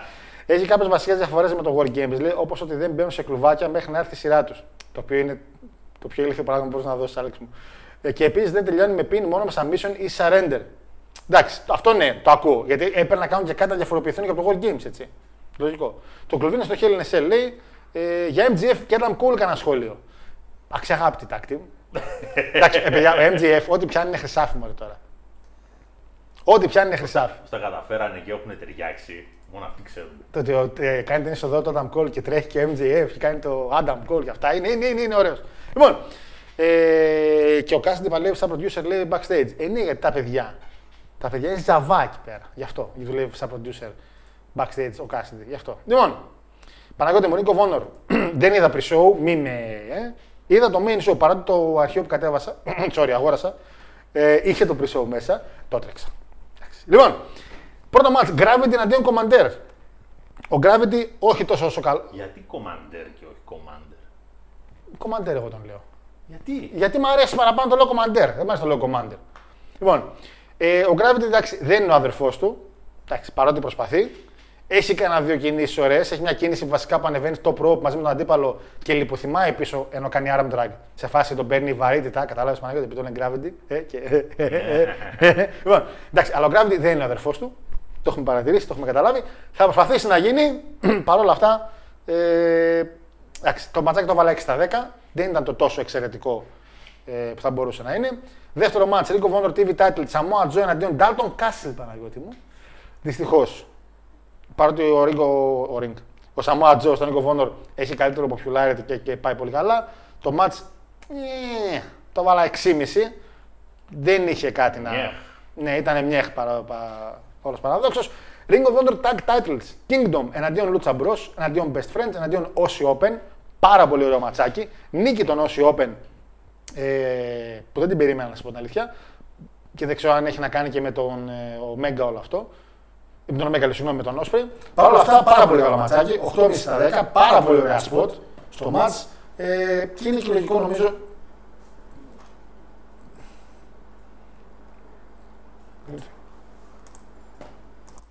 Και είναι και λογικό νομίζω με τέσσερις καλές tag team εκεί πέρα. Λοιπόν, ε, κάτσε να πάω chat λίγο να δω. Ε, WCW, Λάκτας, ήρθε από το πλοίο απευθείας. Λάκτα, άντε πότε θα έρθεις, ρε φίλε. WCW έχουμε σε 10 λεπτάκια. Ε, επόμενο ματσάκι. Εντάξει, αυτό είναι το χειρότερο ματς τη βραδιά ήταν. Mogul Embassy εναντίον Wato, Taguchi και Ruffin, Ruffin, πώς λέγεται. Μισό να δω γιατί έχω σημειώσει κάπου και εδώ πέρα κάτι είχα σημειώσει για αυτό το μάτς. Πέρα από ότι ήταν το χειρότερο μάτς. Ουσιαστικά είναι ο Cage, ο Τόα Λιώνα και ο Bishop Kun η Μόγκουλ Embassy, που παρότι σαν Μόγκολος. Δεν είναι Μόγκολ Embassy, είναι Μόγκουλ Embassy, αλλά σαν Μόγκολος. Εντάξει, θα μπορούσα να έχουμε συμπάθεια στα παιδιά. Ήταν ό,τι να είναι το μάτς. Εναντίον Master Vato, Ταγκούτσι και Λέον Ράφιν, επαναλαμβάνω. Το μάτς πήρε 5,5 στα 10. Μόνο μια καλή στιγμή είχε μέσα με τον Gates. Το μάτς παρότι είχε 6 άτομα δεν είχε μεγάλες ταχύτητες. Υπήρχαν στιγμές που το είχαν μπερδευτεί και οι ίδιοι. Μπορεί να το προχωρήσει το ματσάκι να μην το δείτε καθόλου. Το επόμενο ματσάκι όμως, που είναι για την Nico Vonor Pure Championship, καλό να το δείτε. Συμπάτα εναντίον Daniel Garcia. Pure rules το match. Το γνωστό με τις τρεις τέτοιες. Λοιπόν, ο Συμπάτα. Ξέρεις ότι δεν το συμπαθώ. Από ότι με την κουτουλιά θεωρώ ότι ήταν, ήταν βλακώδης. Παρ' όλα αυτά δεν μπορώ να αφαιρέσω ότι είναι παλαιστάρα. Ο Ντάνιελ Γκαρθία επίσης είναι ένα παλικάρι το οποίο το έχουν δώσει ένα WWE gimmick. Ότι πρέπει να χορεύει σε ό,τι κάνει. Και το, και το κάνει συνέχεια στο μάτς. Ο Σιμπάτα είχε το momentum ότι. και το mentality βασικά όχι momentum μέσα στο μάτς ότι θα τον δείρω για να μάθει να παλεύει σαν pure rules κατάσταση και τον έσπασε στο ξύ. Ο Γκαρσία κάποια στιγμή σοβαρεύτηκε, έπαιρνε τα πάνω του, αλλά παρόλα αυτά ό,τι έκανε το έκανε χορεύοντας. Κάτι το πήρε Παναγιώτης να σου πω κάτι. Ακόμα και στο WWE θα του λέγανε όχι τόσο. Ακόμα και στο WWE. Καλά, το Φαντάγκο δεν θυμάμαι να τον είπαν. Ναι, αλλά ο Φαντάγκο ήταν και η comedy gimmick. Ο Γκαρσία, δεν θε... ο Γκαρσία είναι παλαιστή πολύ καλός. Και όταν τον προωθούσαν με τον Τζέρικο. Φαντάγκο comedy gimmick. Ε, ναι, comedy. Ε, τι ήταν, ε, Παναγιώτη. με τον Τζέρικο πάλεψε τρει σημεία, τι ήταν. Εντάξει. Κάποια στιγμή, ας πούμε, ο Συμπάτα κάνει αυτό με τα πόδια που κάθεται κάτω όπως ο Πανκ, που είναι. Πώς λέγεται με τα πόδια, ο κλαδόν. Ναι. Και πάει να κάτσει ο Γκαρσία και χορεύει και κατεβαίνει. Και είμαι σε φάση κατέβα. Απλά κάτσε γάμο. Δεν είναι δυνατόν, απλά κάτσε. Του τράβηξε χαστούκια για ο Συμπάτα. τέλος πάντων, Το έβαλε 9 στα 10. Πάρα πολύ καλό ματσάκι. Ε, απλά θαρώ ότι θα μπορούσε να κάνει το κάτι παραπάνω και να κόψει Λίγο τέτοιο. Έχασα την κάρτα εγώ περίμενα γιατί την έκλεισα κατά λάθος. Ε, όχι το Super Card of Honor.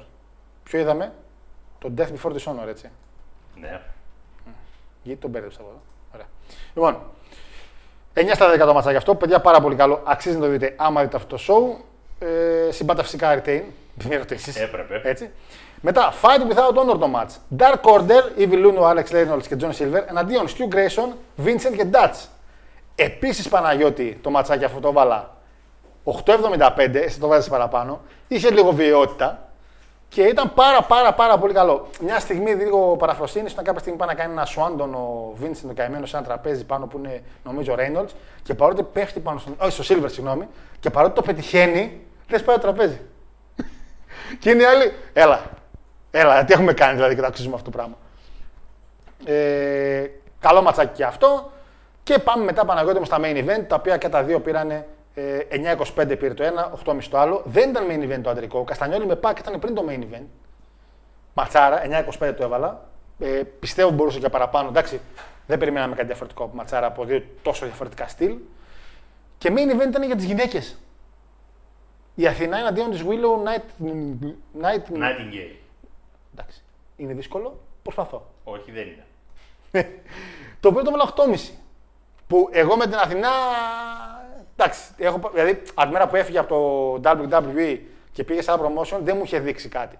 Αυτό το ματσάκι θεωρώ είναι το καλύτερο που έχει κάνει μέχρι στιγμής στο All Elite και σε ένα promotion από τη μέρα που έφυγε από το, από το NXT. Ε, 8,5 το έβαλα βέβαια. Καλύτερο μάτσο θεωρώ του κλάδου Καστανιόλη μου του Πακ.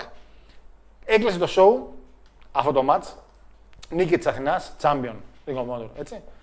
Ε, και ο Καστανιόλη- και ο Καστανιόλη retain φυσικά εννοείται. Καλή καρτούλα. Είχε πολλά ματσάκια όπως είσαι 8,5 και 9. Ειδικά η Συμπάτα, Καστανιόλη, Αθηνά και τα άλλα τα παρταλάκια τα δικά σου, ο Vincent και ο Dutch. Πάρα πολύ καλά μάτς και το tag team με τις ε, τέσσερις ομάδες. Παρ' όλα αυτά όμως, Παναγιώτη μου, έχεις ένα promotion το οποίο είναι το Ring of Honor και είναι στο All Elite που είναι πιο grandeur, αλλά παρόλα αυτά είναι σαν να βλέπεις Ring of Honor. Και το λέω με την κακή έννοια. Δεν είχε κόσμο από ό,τι έμαθα. Φωτισμοί πιο Γιατί δεν χαμηλοί. Είχε κόσμο. Γιατί ο κόσμος, από ό,τι φαίνεται, δεν ενδιαφέρεται τόσο πολύ για το. Αν στο ματς είχε το CM Punk, στην κάρτα, συγγνώμη, νομίζω κάτι θα μπορούσε να γίνει. Δεν τον είχαν. Το μεγαλύτερο σε όνομα αυτή τη στιγμή Παναγιώτη στην κάρτα. Όλη την, κάρτα, όλη την κάρτα όπως τη βλέπω, από, τη- από το pre-show μέχρι το main event, παίζει να είναι ο Συμπάτα.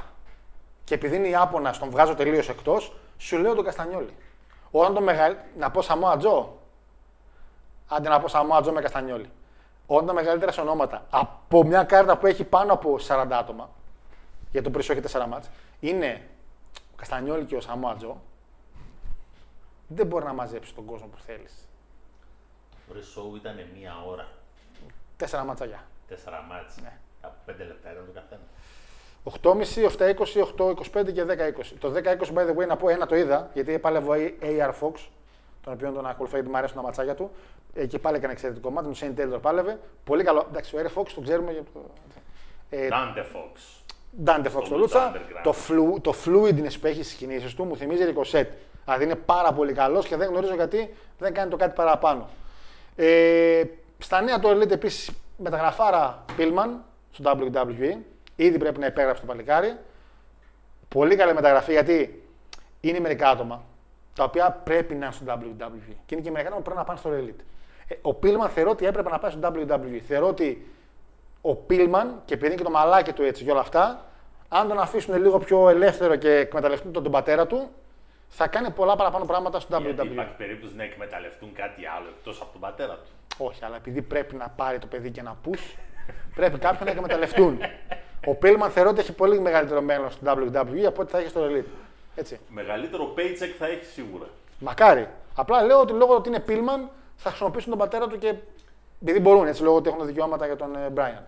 Ε, δεν πιστεύω να βγάλει κανένα όπλο ωφελώ live on camera, αλλά περιμένουν να κάνουν κάποιο storyline τουλάχιστον με βάση αυτό. Δεν είπα να φέρουν τον Austin πίσω, που ακόμα και ο Austin θα μπορούσε να γίνει κάποια στιγμή manager του σε κάτι. Δηλαδή, potential υπάρχει. Αλλά το όνομά του είναι για WWE. Όταν έχεις όνομα στο wrestling οικογένεια, πρέπει να πηγαίνεις WWE. Όταν είσαι ένας πολύ καλός indie wrestler χωρίς το κάτι παραπάνω, πρέπει να πηγαίνεις σε promotion όπως το Elite. Π.χ. να σου πω να παλαιστείς στο WWE πρέπει να πάει ο Elite, ο Apollo Cruz. Πλήρης αδιάφορος δυστυχώς. Πολύ καλός παλαιστής. Μέχρι εκεί. Να πάει στο όλο φυσικά.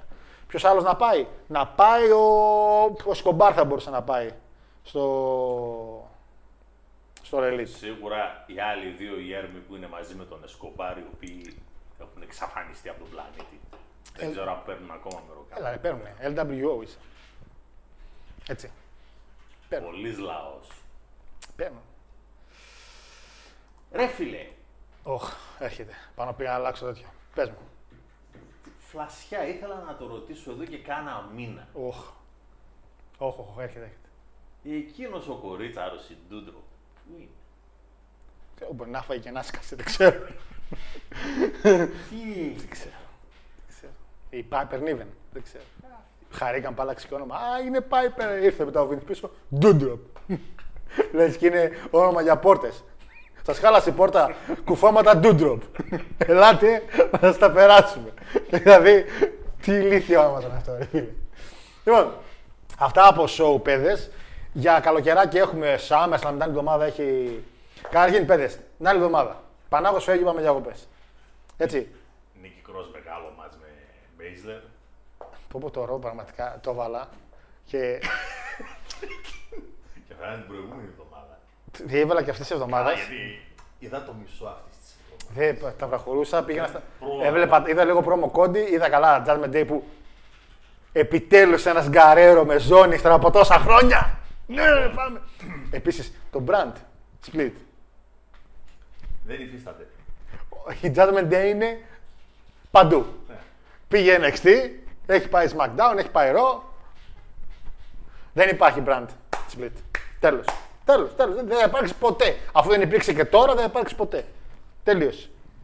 Αλλά Κατάσταση του ότι κουβαλάνε τους τσάμπ του NXT στην κερκίδα. Έχουμε μαζί μας σήμερα και τον Τάγιο για να τους γνωρίσει ο κόσμο. εντάξει, αυτά, τα- αυτά τα καταλαβαίνω. Ναι. Τα καταλαβαίνω αυτά, αρέσει, αλλά δεν έχεις το brand split πια. Ο Ντόμινικ βέβαια ήταν πολύ καλή επιλογή για North American. Πάρα πολύ καλή ήτανε; επιλογή. Πολύ καλή επιλογή. Καταρχήν, καταρχήν το post προχθές το είδες που ανέβασα χτες; Το είδα. Έτσι. Ε, Ήταν ένα πάρα πολύ ωραίο μια ροή στην ιστορία γιατί σε εκείνο το show που έφυγε ο καλύτερος χιλ όλων των εποχών, που έφυγε από το. Κυριολεκτικά έφυγε, δεν το ξανά πουθενά ποτέ, έτυχε να γεννηθεί ο καλύτερος χιλ όλων των εποχών. Δηλαδή έφυγε ο Μοχαμάτ Χασάν και εμφανίστηκε ο Ντόμινικ. Μικρός βέβαια, αλλά από, το, από την κότα στο αυγό. Ναι. Πήγε νόμιζα τα πάνω από εδώ. Από την κότα που εξαφανίστηκε έγινε KFC, γιατί όντως τον πέταξε ο άλλος κάτω, μετά μηνύσεις. τέτοια. Η κο- Το αυγουλάκι που λέγεται Dominic Mysterio. Μάλιστα. Υπέροχο. Πήρε λοιπόν Υπέροχο. North America. Ναι. Τη Midcard του Η οποία NXT. είναι η mid ζώνη του NXT. Είναι μια ζώνη η οποία τέλος πάντων να τη δώσουμε σε κάποιο παλικαράκι εκεί πέρα για να δούμε τι και πώς παραπάνω μπορεί να κάνει για να δούμε τι υπάρχει. Πόσο καιρό την κουβαλούσε ο Ο Wesley. Wesley, Αρκετό καιρό. Κάνα, αρκετό καιρό. κάνα 7 μήνο, 8 μήνο. Έδωσε κάποια πολύ καλά μάτς Σίγουρα. με κάποιους οι οποίοι δεν καταφέρανε να την πάρουν. Για να χάσει τελικά ως κλασικός βλάκας μπετό στο Ε, όχι και φλάκα, ήρθε όλοι τα με Day. Ακριβώς. Τέσσερις νοματέοι μπήκανε μέσα. Φυσικά, Τρεις. ναι, ο κλασικός ο βλάκας μπετόστοκος face, ο οποίος δεν έχει κανένα φίλο, κανένας δεν τον αγαπάει, είναι καλό παιδί, αλλά κανένας δεν τον αγαπάει. Παναγιώτη, είναι μαύρος.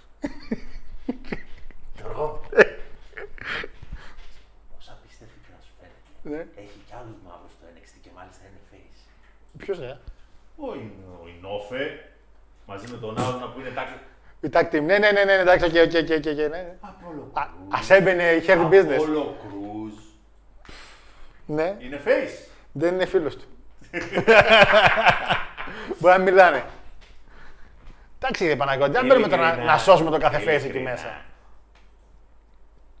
Αυτό το πράγμα και μάλιστα ούτε καν η έννοια στη φάση αυτά τα ωραία που υπήρχαν μια φορά και έναν καιρό ότι ακόμα και χίλ θα μπορούσαν να εμφανιστούν στο κομμάτι του ότι δεν πάτε στο διάλογο, δεν πάτε να είστε όποιοι θέλετε να είστε. Εδώ είναι το σπίτι μας. Το NXT καλά επειδή είναι το main Ναι. roster. για- Ούτε, ούτε καν αυτό. Φοβούνται την Judgment Day. Τι να φοβηθούν ρε από την Judgment Day; Τι ρία. Εγώ τη φοβάμαι. Δεν μπορούσαν να μαζευτούν δηλαδή όλες οι υπόλοιπες ή άντε να μην πω Ποια καμιά ρε, τι κουβέντα. εφάνει θα ερχόταν ρε. Τι φάνη όλα. Θα την κατάπαινε ρε. Ποια θα ερχόταν ρε από το NXT. Ποια, τι- ποιο παρταλεπτάλο είναι; Αν βγάλεις την Τίφανη, κάτω είναι ο χετός. Όσες, όσο παρτάλια κι αν είναι. Όσο παρτάλια είναι. Δεν πάβουν να είναι πολλές. Όταν είσαι μία, δεν ισχύει αυτό που λένε ένας αλαλέον. Και μην βλέπετε πολλές ταινίες, ειδικά με τον Bruce Lee που είναι γύρω του 50 νοματέοι και πηγαίνουν ένα-ένα και τις τρώνε. Παιδιά, άμα είσαι ένας και στην πέσουν 10, θα προλάβεις στην καλύτερη των περιπτώσεων να δώσεις δύο, ίσως και τρεις μπουνιές. Θα φας Κάνεις δε. δύο ή τρία strikes. Τα πρώτα. Εκεί και πέρα θα τρως μέχρι να βαρεθούν να σε δέρνουν. Ό,τι και να είσαι.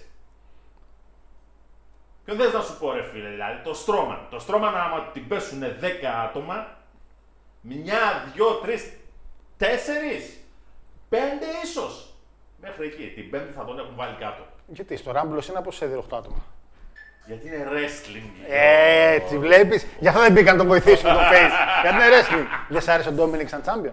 Ο τρα- Γκαρέρο, ύστερα από τόσα χρόνια champion. Τρελάθηκα. Τρελάθηκα. Ε, πώς, ε, πώς. Και έχει ματσάκι τώρα, έχει το. By the way, έχει NXT το Σάββατο.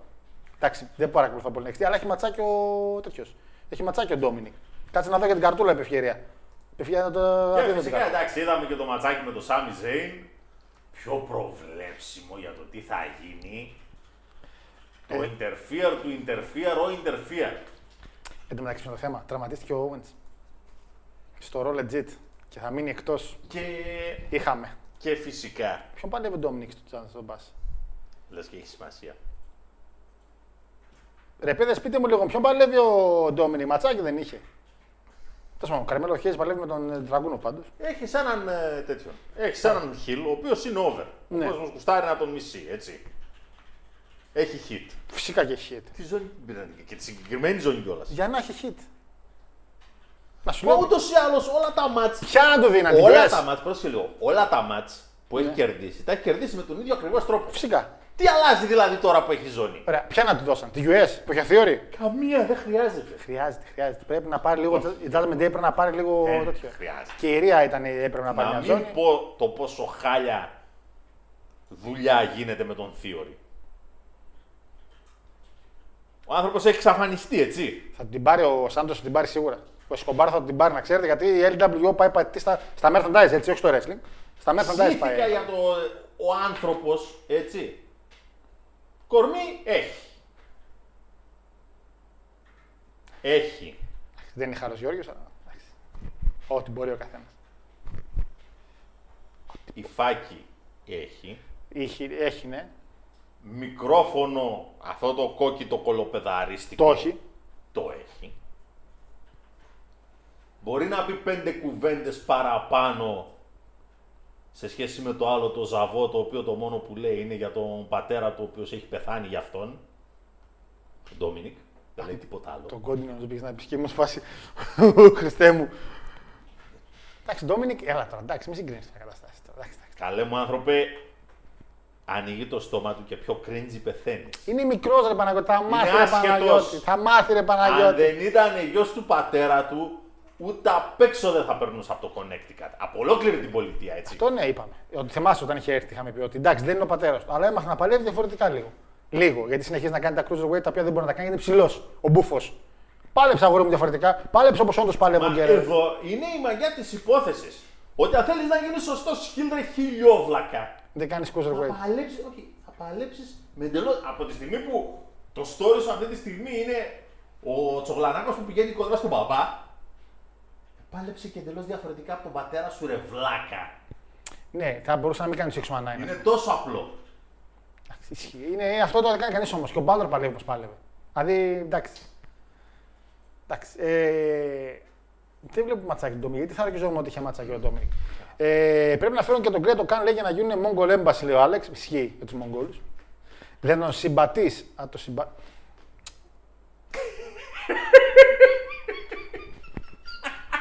Λέκο, Λέκο. Λέκο, Μ' άρεσε αυτό. Πολύ καλό. γιατί, γιατί τα διαβάζω αυτά; Μια φορά όμως προλάβα καλό ματσάκι. Γκαρσία με συμπάτα ήταν δυνατό. Ισχύει ότι ήταν δυνατό. Young Bucks αχώνευτη λέει ο Μπουφόν. Πφ, Αρκετά. Το πρόσωπο, λέει η Αναστασία, το πρόσωπο του Ντάνιελ, του Γκαρσία, μου, θυμ- μου βγάζει κάτι πολύ επιβλητικό. Λέει, σαν στρατιωτικός ή αστυνομικός. Δεν είναι για comedy gimmicks. Ισχύει. Η αλήθεια είναι ότι ισχύει αυτό. Είναι το, η φάτσα του ότι είναι λίγο. Αλλά είναι. Ναι. Εντάξει. Ε, είναι, είναι, είναι. Το μάτσο του Καστανιόλη πώ έφτασε να είναι με τον Μπακ. Ε, επειδή τραυματίστηκε ήταν να κάνουν βασικά κάτι με τον. Ε, τον Μπρίσκο. Από ό,τι κατάλαβα.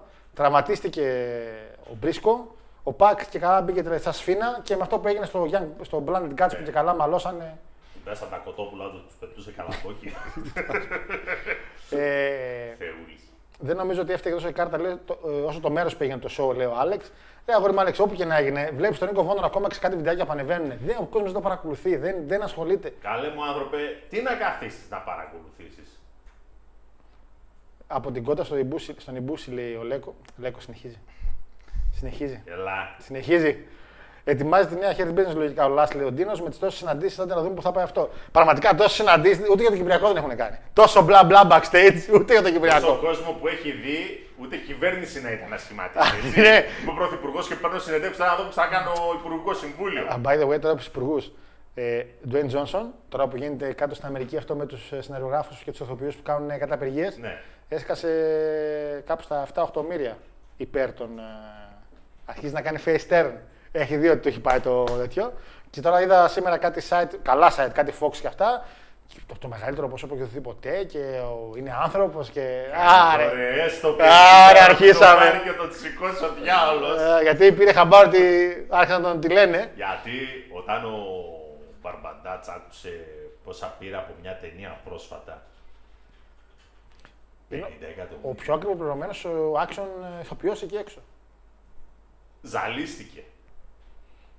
Ποσά που ξεπερνάνε κατά πολύ τις Βατζενέγκερ παρελθόν και Σταλόνε παρελθόν και τέτοια. Βέβαια δεν ξέρω αν κάνουμε αναγωγή στις τιμές τι παίζει. Γι' αυτό λέω παρελθόν. Γιατί με βάση τα τωρινά δεδομένα αλλάζουν τα πράγματα.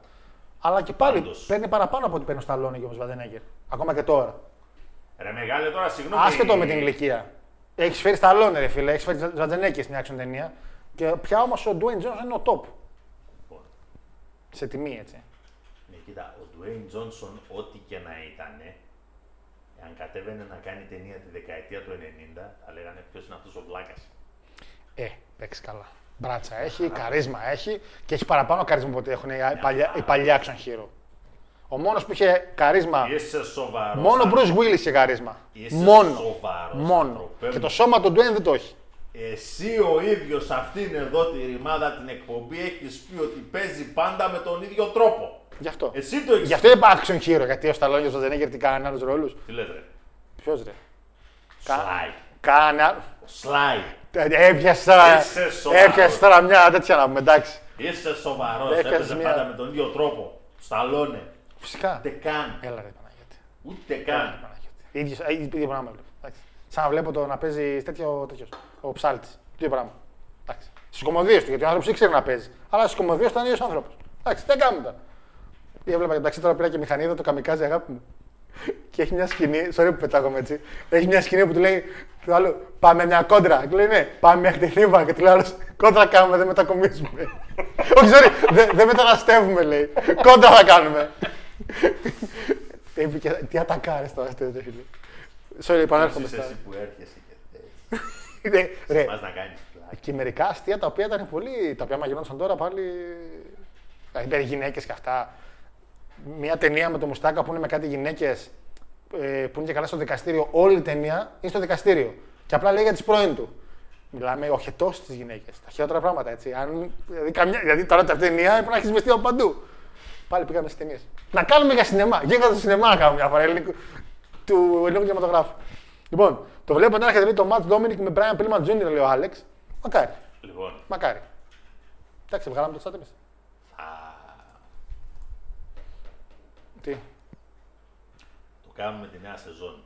ποιο, όχ, όχ, έρχεται. Τι θα κάνουμε την νέα σεζόν; Λοιπόν, Όχ, όχ, όχ, όχ, όχ. θα κάνουμε ένα task. Task.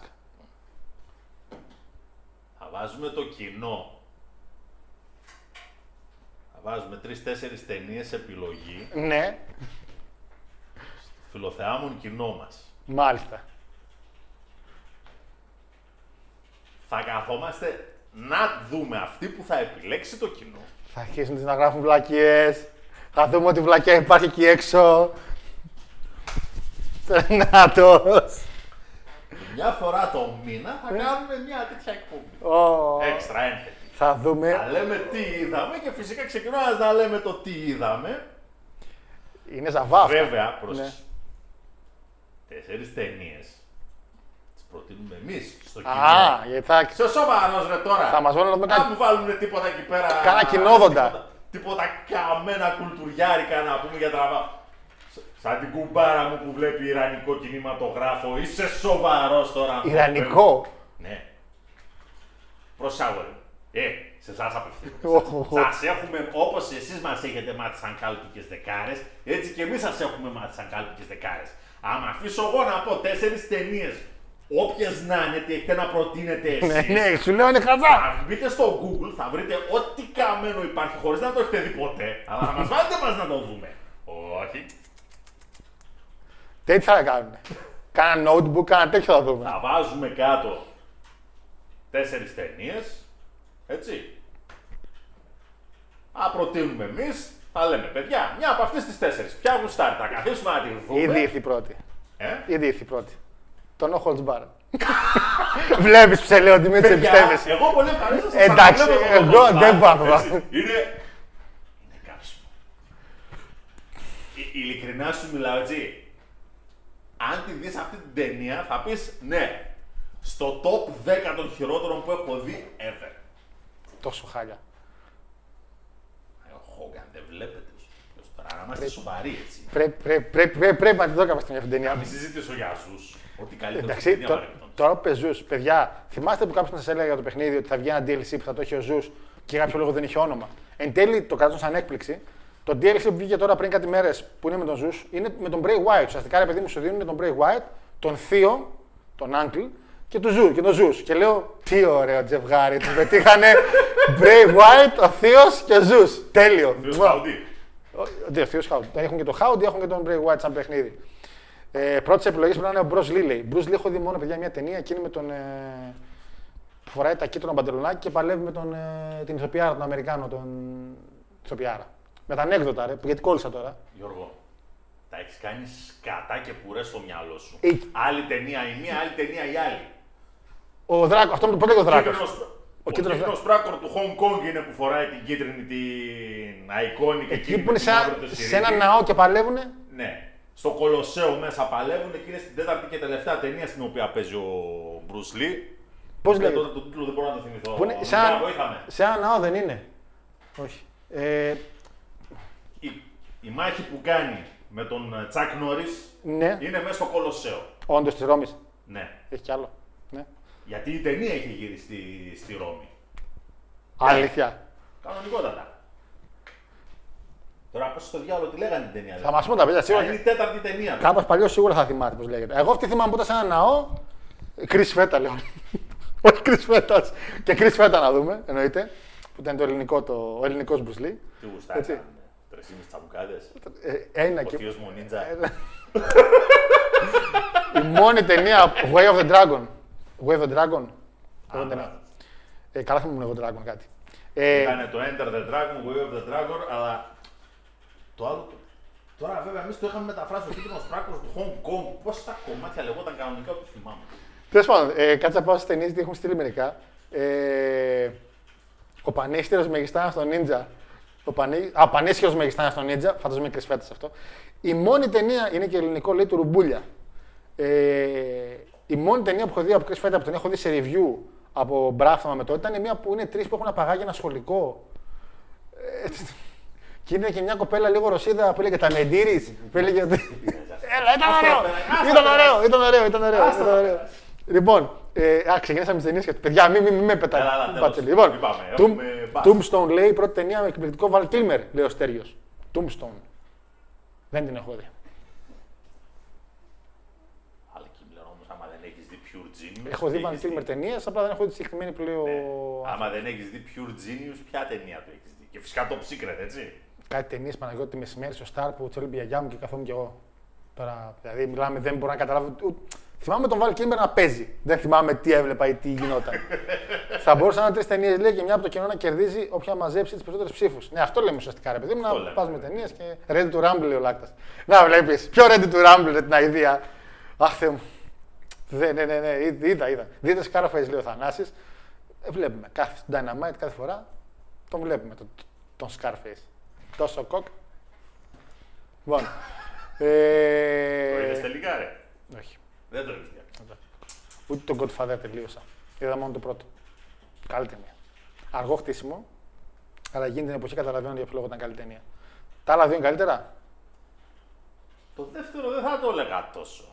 Το τρίτο είναι. Και που- το δεύτερο παρά είναι αργό. Το τρίτο είναι μαγελιό. Ναι, το main event καλό δηλαδή.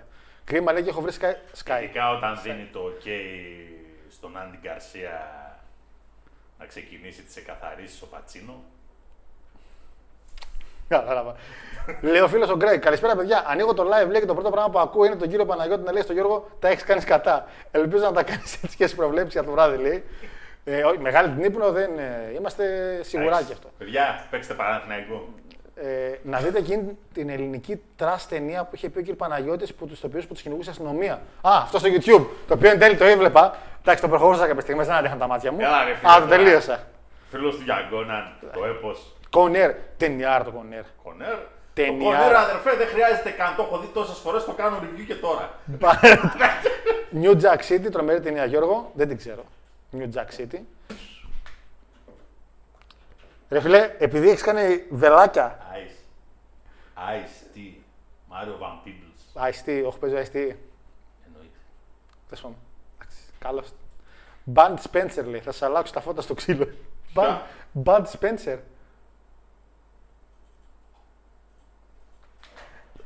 Γιατί την πληρώνω εγώ που δεν ξέρω; Τόσο σινεμά βλέπω. Εγώ βλέπω γαλλικό κινηματογράφο, ελληνικό κινηματογράφο, καλό, κοινόδοτο, τέτοια. Τώρα εντάξει, αυτές τις άξιον μου τις παλιές. Βγάλω τα δόντια ένα. Ε, Θανάση, με ποιον είσαι εσύ, ας μην μην- μην πετάς τέτοια πράγματα. Λοιπόν, πριν, λοιπόν, λοιπόν, είναι και 17, ωραία, έχουμε λίγο χρόνο. Φου, Λοιπόν, πάμε στο main event μας για σήμερα. Οπωσδήποτε λέει Violent Night, λέει, θα είναι αγαπημένο του Πανάγου. Violent Night. Ήθελα να το δω και δεν πήγα ο Τρόμπας. Παλιά ταινία ή καινούργια; Όχι ρε, καινούργια είναι. Αυτό εδώ τώρα με, το... με τον Άι Βασίλη να πούμε που είναι τραμπούκος και βγάζει μαχαίρια και χατζάρια και τσεκούρια. Πρέπει να είναι πολύ καλό. Ήθελα να το δω Τι αυτό. ταινία είναι γάμο αυτή; του. Αποκάλυψη τώρα, ναι, αποκάλυψη τώρα το έχω δει. Το έχω δει. Εντάξει, Νίκο, είναι... Και εγώ το έχω δει. Εντάξει. Πού σκατά είναι το μπας, να το. Λοιπόν, λοιπόν παιδες. Για πες μας εδώ τώρα. Dark Side of the Ring, αν θυμάστε, είχαμε πει ότι περιμένουμε πώς και πώς δύο επεισόδια. Του Τζανέτη που ξέραμε ότι είναι main event και το Bass and the Beach του 2000 που απλά λέγεται το επεισόδιο Bass and the Beach. Απλά το πήγανε πρώτο λεπτό στην κάρτα. Και για κάποιο Το λόγο- ανεβάσανε λίγο. Ενώ ήταν να γίνει πριν δύο εβδομάδες, μπήκε εν τέλει το Abdullah το επεισόδιο, μετά είναι το Bam Bam το οποίο είναι τώρα σήμερα και την άλλη εβδομάδα είναι το Dark Side, το, Dark Side, το Bass and the Beach. Τι κράξιμο τον έριξε τον Χάνιμπαλ ο Κορνέτ. Ε, Εσύ, μόνο το Hannibal. Ποιος είπε για τον Abdullah; Ότι θα ήθελα πάρα πολύ να πεθαίνει. Αυτός. Και να... Ο Hannibal ήταν. Ο Hannibal, άνα μπράβο, ναι, ο Hannibal ήταν. Τι κράξιμο τον έριξε. Καλά τον έκανε. Ο Hannibal είναι μεγάλος βλάκα. Για, μη- για μήνυση ήταν.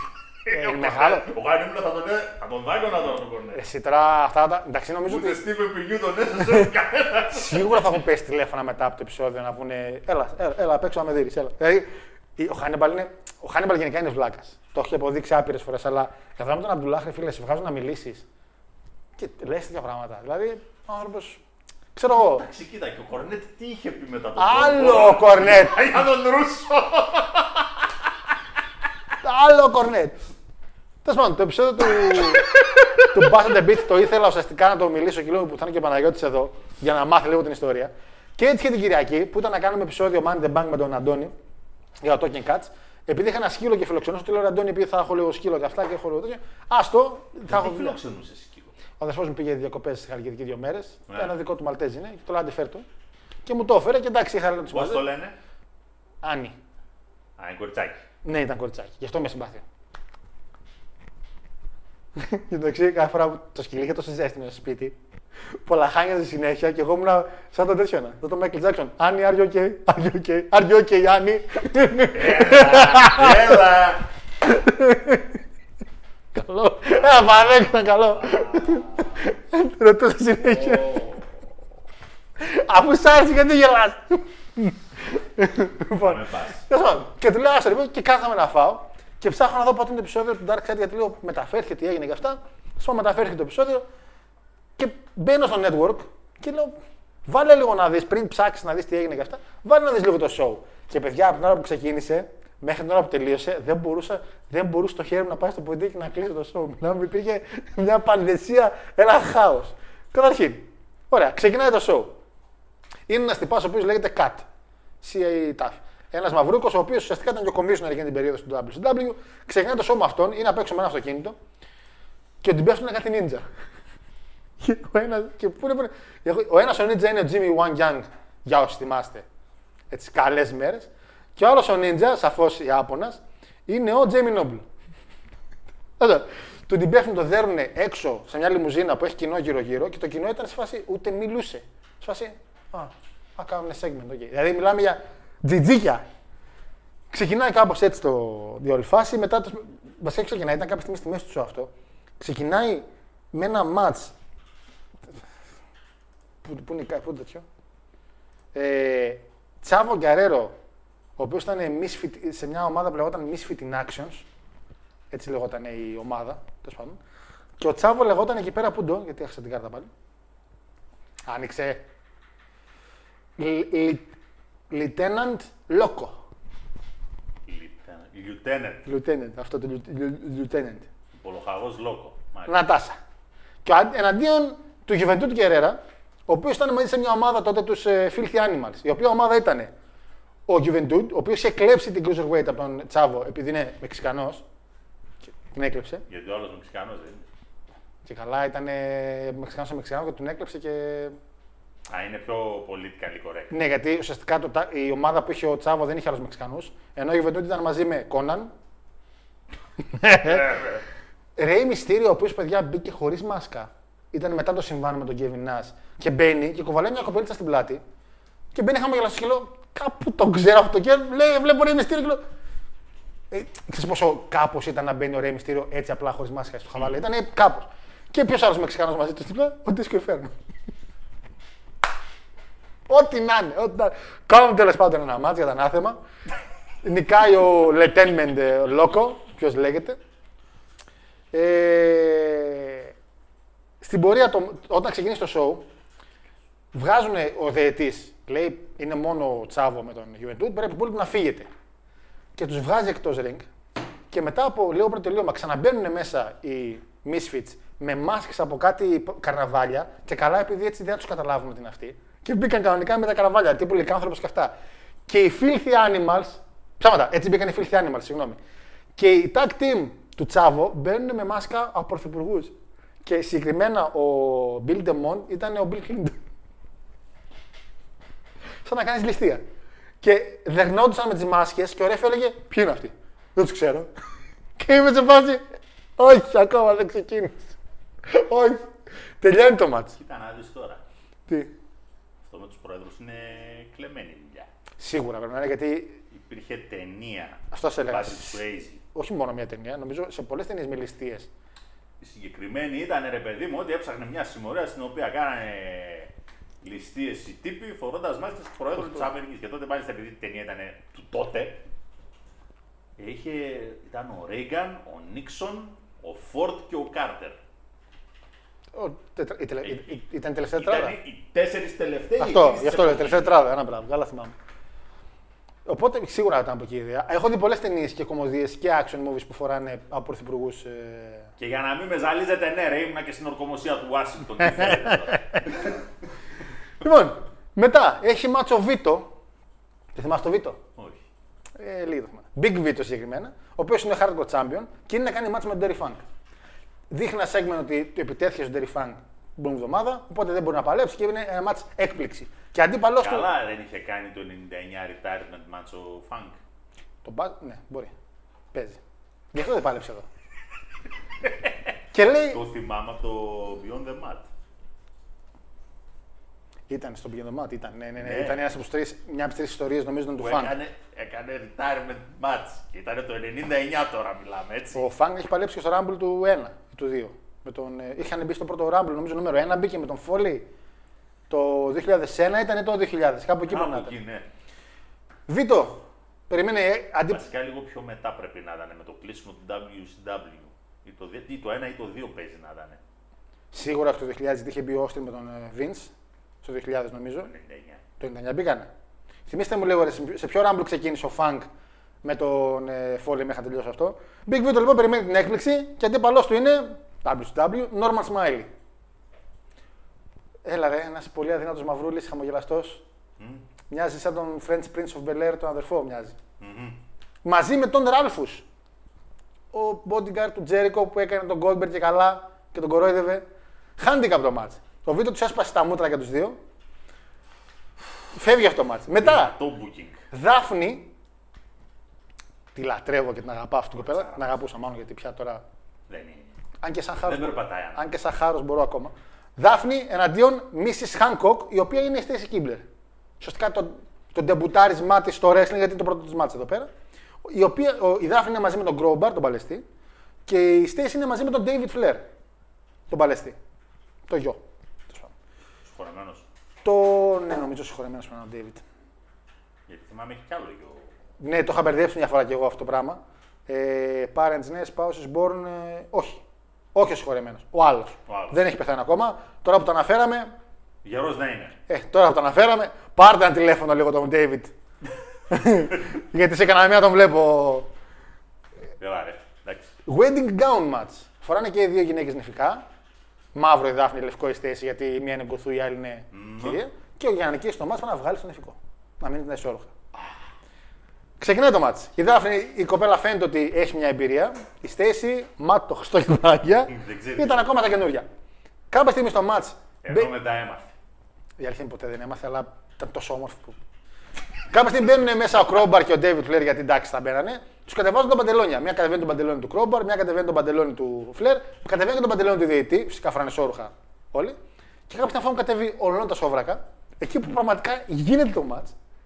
Η Στέση Γκίμπλη γυρνάει και λέει: Παίρνει το μικρόφωνο ε, και λέει: Ξέρω όλοι τι έχετε έρθει να δει και δεν το έχετε δει μέχρι στιγμής. Οπότε παίρνει το μικρόφωνο και βγάζει ουσιαστικά τον εφικό της και χάνει το μάτς. Ουσιαστικά τι έκανε η γυναίκα, πέρασε το δεκάλεπτο που είχαν και λέει: Ξέρω γιατί έχετε έρθει όλοι εδώ πέρα και βγάζει τον εφικό. Και δείχνει λίγο ξεσκόλο τέτοια από εδώ και από εκεί και έχασε. Η Δάφνη για κάποιο λόγο νευριάζει που είμαι σε φάση γιατί αγάπη μου. Κέρδισες. Και είχε μια τούρτα έξω γαμήλια λόγω ότι ήταν wedding gown το match και αρχίζει και την πετάει μες τούρτες. Πετάγονται κι άλλοι μες τούρτες και γεμίζουν, πρόσεξε, κράτα το αυτό, γεμίζουν όλο το γύρω-γύρω από το ring με τούρτες. Γιατί πέφτανε κάτω, κέικ, τέτοια. Αυτό που ήταν γύρω-γύρω ήταν εκείνο το μαύρο, το τατάμι, το. που έχουν και τώρα πολλές φορές. Μιλάνε οι commentators που ήταν Σαβόνι, Μαρκ Έντεν, Σκοτ Χάτσον και βλέπω ότι μιλάνε. Ρε, παιδί. Πέφτει ένα πρόμο για αυτά, μιλάνε, μιλάνε, μιλάνε, μιλάνε. Έχω φάει, εντάξει, έχει έρθει παραγγελία μου εκείνη τη στιγμή, έχω σηκωθεί, την έχω πάρει, έχω κάτσει. Συνεχίζουν και μιλάνε και λέω τι γίνεται. Κάποια στιγμή η κάμερα γυρνάει και είναι 8 νοματέοι και προσπαθούν μια σφουγγαρίστρα να καθαρίζουν το τέτοιο. Και είναι και ο λεκτέα παιδιά παλικάράκι με ένα μπουκαλάκι, βι- όχι βίκος, αλλά ένα μπουκαλάκι νερό και ρίχνει νερό εκεί. Και είναι σε μια σφουγγαρίστρα και κάνει. κάνει και ακούγεται αυτό. Παιδιά, δεν έφευγε με τίποτα, θα στορκίζομαι. Ε, πέρασαν 5 λεπτά. WT τέτοια δεν είχαμε. Ρε, τίποτα. Το ένα το παλικάρι είχε μανία. Ήταν έτσι. Παιδιά, δεν ήξερα, δεν ξέρω τι έγινε. Ξαναπέφτει κι άλλο πρόμο. Ξαναμιλάνε οι commentator. Έχουν φύγει 8 λεπτά 9. Και κάποια στιγμή ξεκινάει το, tag- το επόμενο μάτς. Ένα τίμιο ματσάκι, Chronic, η tag team. Πολύ καλά κορμιά. Brian Adams και Brian Clark. Δύο γομάρια κυριολεκτικά. Εναντίον Παλούμπο και Σον Στέσιακ. Άλλα δύο γομάρια. Τίμιο tag team match. Το προχωράω, δεν έχει κάτι κακό. Chris Canyon εναντίον Booker T. Νικάει ο Kanyon γιατί κάποια στιγμή στο match μπαίνει μέσα ο Jarrett. Ε, μπαίνει ο Jarrett μέσα γιατί ουσιαστικά υπήρχε και ένα storyline ο Jarrett θέλει να χαλάσει το show. Όχι που το κάνει μετά όντως. Ενώ ότι το storyline και καλά ότι ο Jarrett ε, ήταν champion και ήθελε να χαλάσει το show για κάποιους δικούς του λόγους σε καλά storyline που δεν ξέρω προηγούμενα γιατί δεν εξηγούσαν γιατί γίνονται την ιστορία. Και όπως ήταν ο Booker T, ρε παιδί μου, μέσα στο match, του ρίχνει με την κιθάρα, πέφτει κάτω, ο διαιτητής φυσικά δεν έδωσε Δεν είδε σημασία. τίποτα. Pinfall ο Kanyon κανονικά. Μετά, Mike Awesome εναντίον Scott Steiner για τη, για τη US. Το match έλεγε ότι αν ο Scott Steiner χρησιμοποιήσει το finisher του, θα χάσει τη ζώνη. Απαγορεύεται να χρησιμοποιήσει το camera clutch που είχε. Ωραία. Κάποια στιγμή πάει να το κάνει, του λέει ωραία, αυτό θυμίζει ότι μην το κάνεις γιατί θα χάσει το μάτι, τον αφήνει ο Steiner. Και κάποια στιγμή μπαίνει αυτός ο κο- commissioner, ο Cat. και μάλλον έχει storyline με τον Στάινερ γιατί βρίζονται μεταξύ τους. Συνεχίζει τον δέρνει το Mike, by the way, Mike Awesome, παιδιά, παλαιστάρα. Και εδώ φάνηκε ότι ήταν πάρα πάρα πάρα πολύ καλός. Ε, by the way, λέει ο Κατ για το finisher πάλι κάτι. Τον πιάνει ο Στάινερ τον ε, Awesome πάλι στη λαβή και του λέει ο Κατ. Άμα το συνεχίσεις, θα χάσεις τη ζώνη. Και ο Στάινερ συνεχίζει και το κάνει και χάνει τη ζώνη. Η Σκοτ Στάινερ ουσιαστικά χάνει το μάτσο ουσιαστικά και τη ζώνη γιατί έκανε το finisher το οποίο απαγορευόταν σαν κανόνα στο ίδιο το ματς ότι αν το κάνεις θα χάσεις. Αλλά ο Σκοτ Στάινερ πώς κέρδισε, πώς έκανε το ματς κάνοντας αυτή την κίνηση. Οκ, λες, οκ. Ο Τζάρετ είναι πάλι backstage, μαλώνει με έναν εκεί backstage. Έχει μια γυναίκα που είναι λίγο χοντρή δίπλα του, την οποία πώς τη λένε, Fat Woman, έτσι την έχει ονομάσει, γιατί τότε μπορούσε να το κάνει αυτό. Ε, μα, μετά, μετά. Υπάρχει ένα match το οποίο είναι σε, σου- σε, σε swamp. Είναι στα δάση. Είναι ο βαμπύρο εναντίον του The Demon από το Skis. Ο, σχεδόν, όχι ο ίδιος. Λοιπόν, Δεν ξέρω ποιον λες.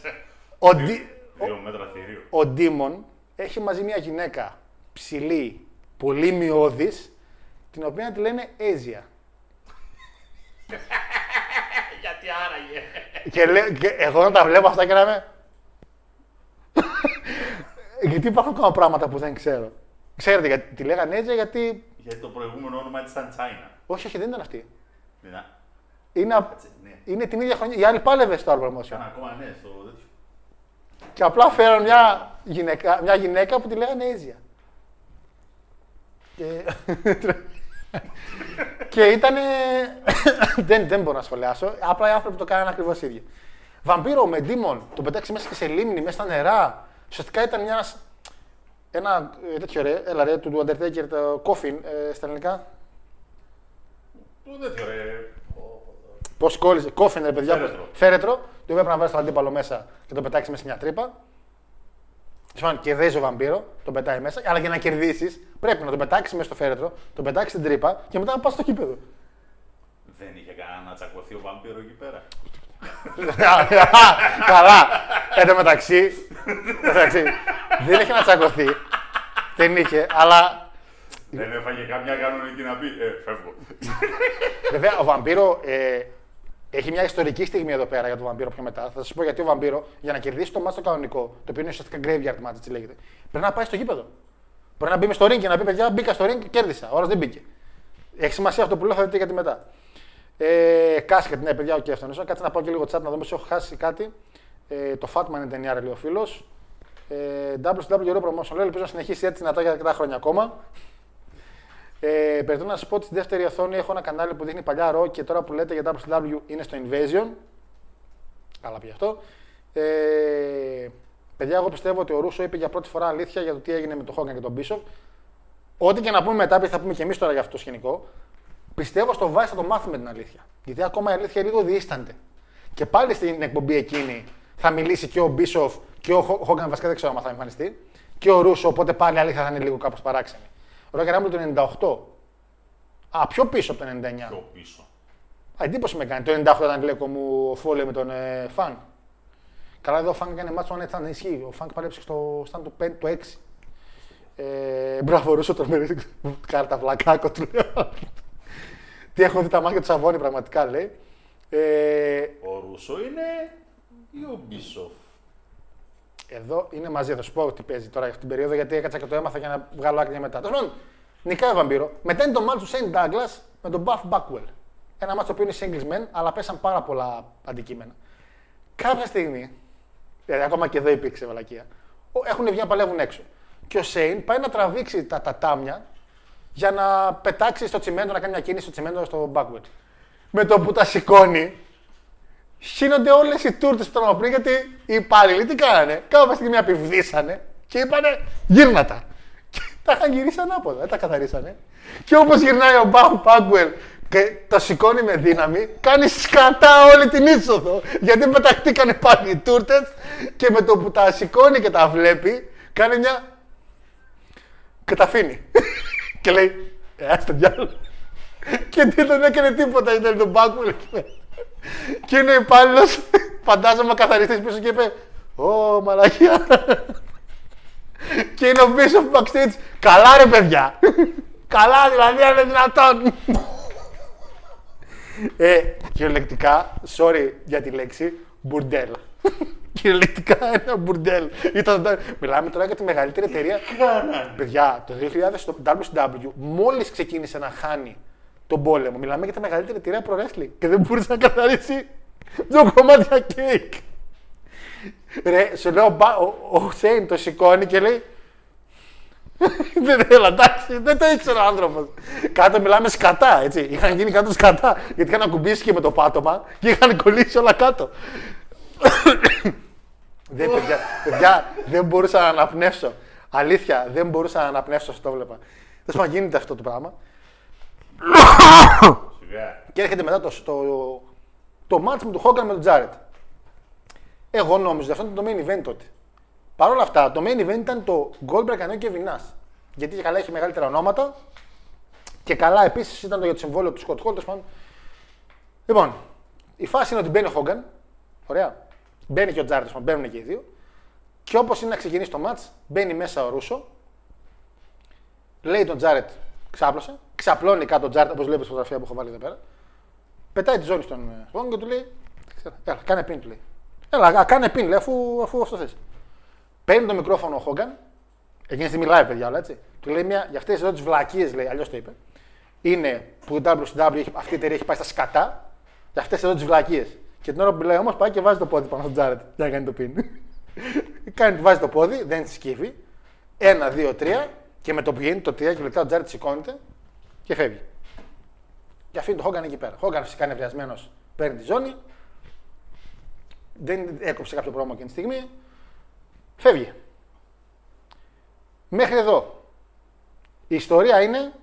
Βασικά όχι μέχρι εδώ. Πρέπει να το προχωρήσουμε κιόλας γιατί έχει κι άλλο. Μόλις φεύγει ο Χόγκαν, μπαίνει ο Βαμ... δείχνει η κάμερα ρε παιδί μου ότι έχει φύγει, έχουν φύγει από το ring και η κάμερα πάει πίσω στο βαμπύρο. Ο βαμπύρο μόλις έρθει με τα πόδια, ο καημένος έχει έρθει από εκεί που ήταν. Και προχωράει προς το ring. Και φαίνεται το βαμπύρο να, και να φεύγει ο Χόγκαν από το διάδρομο. Είναι ο διάδρομος που είναι από την είσοδο και φεύγει ο Χόγκαν και περνάει από δίπλα το βαμπύρο που είναι η κάμερα πίσω στο βαμπύρο. Παιδιά, αυτή η λήψη είναι η τελευταία φορά που φαίνεται ο Χόγκαν στο WCW. Δηλαδή η τελευταία στιγμή τηλεοπτική του Χόγκαν στο WCW είναι όταν φεύγει έξω και είναι, περνάει ο βαμπύρος από δίπλα του. Και η κάμερα είναι στο βαμπύρο, δεν κάνει στο Χόγκαν. Είναι πάνω στο βαμπύρο. Το ψιλοβλέπεις στο Χόγκαν να προχωράει, φυσικά είναι επηρεασμένο. Έτσι. Γιατί μετά, αφού βγαίνει ο βαμπύρο και κόβει το πρόμο και την νίκη, απέναντι την νίκη και αυτά και φεύγει ο βαμπύρο, βγαίνει ο Ρούσο ξανά έξω και αρχίζει και πιάνει το μικρόφωνο. Και λέει αυτό το σκουπίδι εδώ πέρα που είδατε πριν από λίγο, το ξαναδείτε εδώ πέρα. Δεν ξαναπατήσει το πόδι του. Αυτό το σκουπίδι που λέγεται Hulk Hogan. Νομίζω τον είπε και Τέρι Μπολέα κάποια στιγμή. Ο Σαββόνι γυρνάει και λέει: Αυτός δεν είναι ο Βίντ Ρούσο, λέει ο χαρακτήρας. Αυτός είναι ο Βίντ Ρούσο διευθυντής.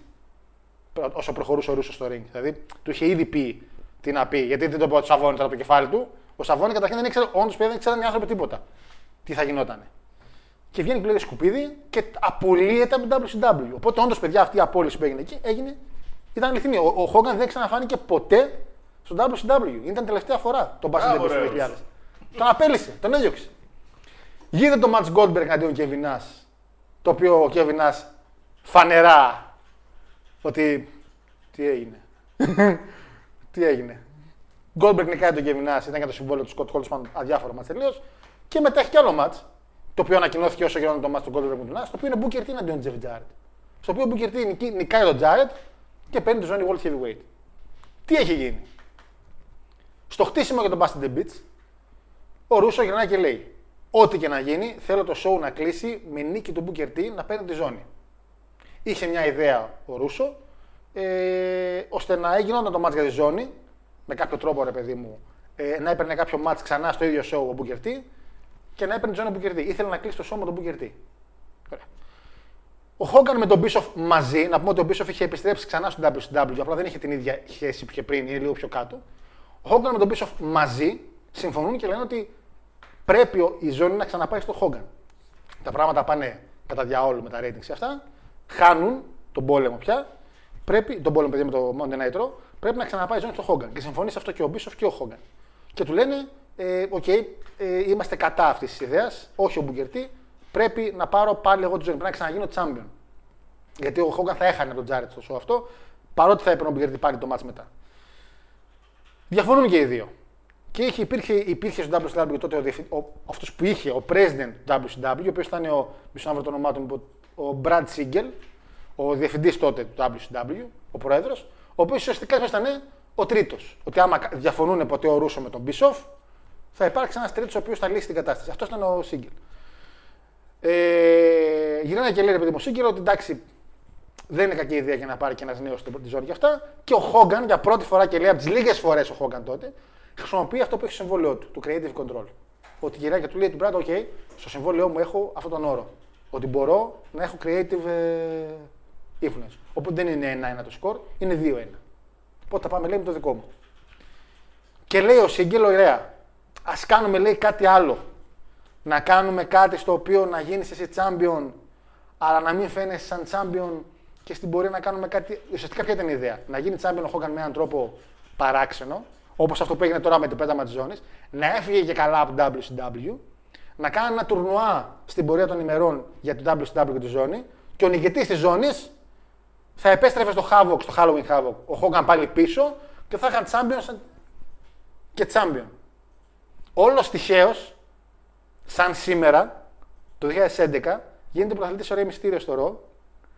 Και ενώ γίνεται πρωταθλητής, βγαίνει ο GM και λέει ότι στον τελικό είσαι με τον Τζον Σίνα και ο Τζον Σίνα του παίρνει τη ζώνη, στο ίδιο Raw. Και εκεί που σηκώνει τη ζώνη ο Σίνα και είναι ο champion, γυρνάει ο CM Punk από το Money in the Bank και είναι champion εναντίον champion. Όλως παραδόξως σήμερα έγινε ακριβώς το ίδιο πράγμα, απλά συνεννοημένα. Όχι όπως το WCW. Λοιπόν, συμφωνούν λίγο πάνω κάτω σε αυτό. Στη μέρα του show, γυρνάει και λέει ο Χόγκαν στον ε, Ρούσο, άκυρο. Δεν το ξανασκεφτήκαμε, πρέπει να πάει η ζώνη σε μένα καθαρά, πρέπει να το συνεχίσουμε έτσι. Ε, δεν γίνεται να, να χάσω, λέει εγώ, από τον Τζάρετ. Πρέπει να πάρω τη ζώνη κανονικά. Γιατί δεν γίνεται να χάσεις από τον Τζάρετ; Όπως ε, ε, ο- η ατάκα That's not going to work for me, brother, βγήκε από αυτό το show. Πάει ο Λαβρεντιάδης, που όντως δούλευε στο WCW τότε, και λέει τη μέρα του show στο Hogan, χάνεις από τον Τζάρετ εν τέλει. Και του λέει ο Hogan, That's not going to work for me, brother. Ουσιαστικά αυτή η ατάκα βγήκε από εδώ. Και έμεινε ότι την έλεγε και παλιά ή ότι την έλεγε και μετά. Μιλάνε με τον Ρούσο και εκεί ο Ρούσο πετάει την ιδέα του Μπικερτή ότι ξέρεις τι, να το κάνουμε και να την πάρεις αυτό που λέγαμε, με έναν τρόπο παράξενο, μην την πάρεις κανονικά, ρε παιδί μου. Να κάνουμε κάτι άλλο, μην φάει καθαρ, καθαρό πίνο Τζάρετ, γιατί τον χτίζουμε και είναι κρίμα. Και έχουμε την ιδέα του Μπουκερτή στο μέλλον να την πάρει από σένα, να κερδίσει ο Μπουκερτή. Και λέω, Χόγκαν, δεν έχω θέμα με τον Μπουκερτή. Εντάξει, ας το κάνουμε έτσι. Ε, γιατί εγώ του λέω, Χόγκαν, εάν μου πεις ότι είναι να χάσω, δεν βγαίνω, του λέει να παλέψω. Και του λέει, ο Χο- και του λέει ο Ρούσο, δεν γίνεται αυτό που λες. Και του λέει ο Χόγκαν, αν βγω και κάνω shoot fight με τον Ρούσο, με τον Ρούσο, με τον Τζάρετ, θα τον κερδίσω. Θα τον κερδίσω. Μην με κάνεις να βγω να κάνω αυτό το πράγμα και να παίξουμε μπουνιές. Α κάνουμε ένα μάτς και να την πάρω. Ωραία. Ωραία. Και βγαίνει φυσικά ο Χόγκαν, ξέροντα ότι θα κάνει ένα μάτς με ένα false finish, το οποίο θα οδηγήσει σε μια φάση ότι εντάξει, εγώ θα φύγω.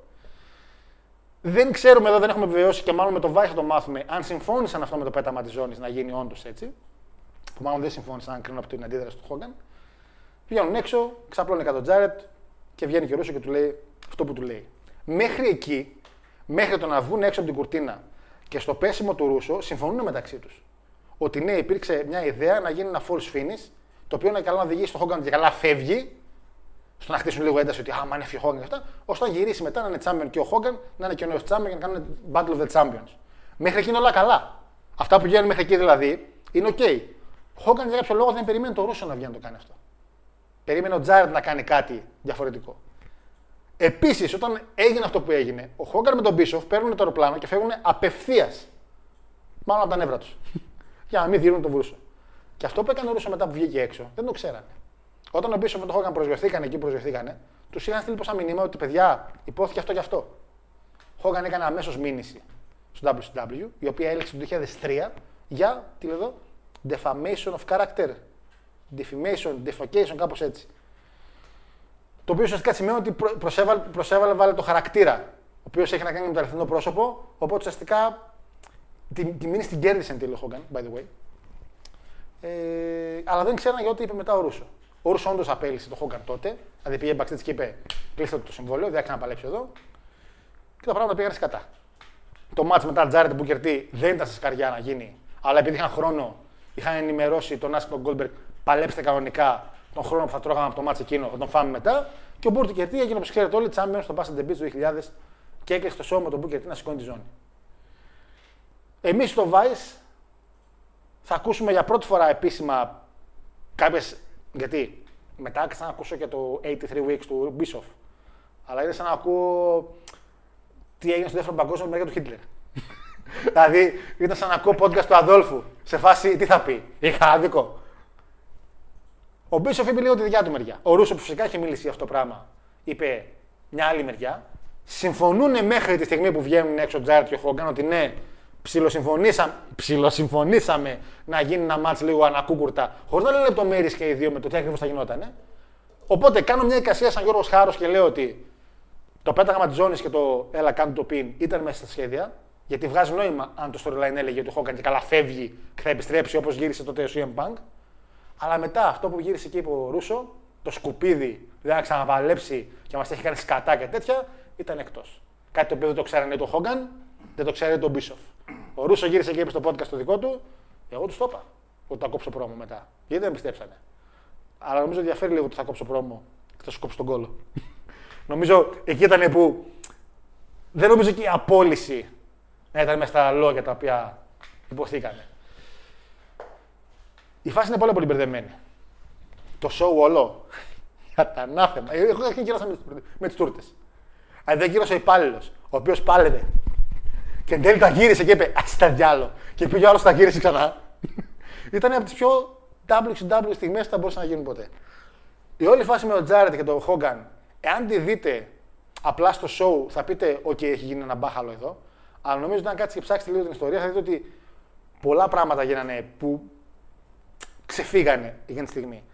Δίνει μια υπόθεση η οποία, παιδιά, δεν μπορούσε να γίνει υπόθεση στην εκπομπή ποτέ, γιατί δεν υπήρχαν ποτέ τα στοιχεία τα, αληθ- τα αληθινά. Ποτέ δεν είχε υπάρξει μια μεριά να μιλήσει μαζί με την άλλη, όπως θα γίνει τώρα με τον Vice. Δεν θα είναι στον ίδιο χώρο. Αλλά τώρα βέβαια ποιος θα μιλήσει γιατί θα Ναι, πει. αλλά θα μπορείτε πια να δείτε και τις δύο μεριέ στο ίδιο ντοκιμαντέρ.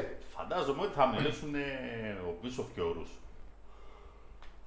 Εγώ θέλω τεριμπολέα να μιλήσει. Φαντάζομαι ότι θα μιλήσει και ο Τζάρετ. Το κορνέτα μπορεί. Μπορεί να πει τι, ήταν εκεί, Όχι, αλλά μπορεί να πει για το Ρούσο πράγματα. χωρίς να είναι εκεί. Αλλά όχι, δεν περιμένω να δω τεριμπολέα. Πρέπει να βγει να μιλήσει. Είναι μια υπόθεση που ακόμα δεν την ξέρουμε ολόκληρη. Και οι απόψεις δίστανται και ποτέ δεν έχουν βρεθεί όλοι στον ίδιο ντοκιμαντέρ να πούνε αυτό και αυτό. Να βγάλει το κοινό μια Ένας απόφαση. από τους λόγους για τους οποίους δεν πρόκειται να βγει τώρα να μιλήσει ο Χόγκαν είναι και το γεγονός ότι το timing του αυτή τη στιγμή είναι σκατά. Σε 500 Ευαγγέλια επάνω να ορκίζεται, κανείς δεν πρόκειται να τον πιστέψει. Είναι λίγο ψεύτης η αλήθεια, είναι ισχύει.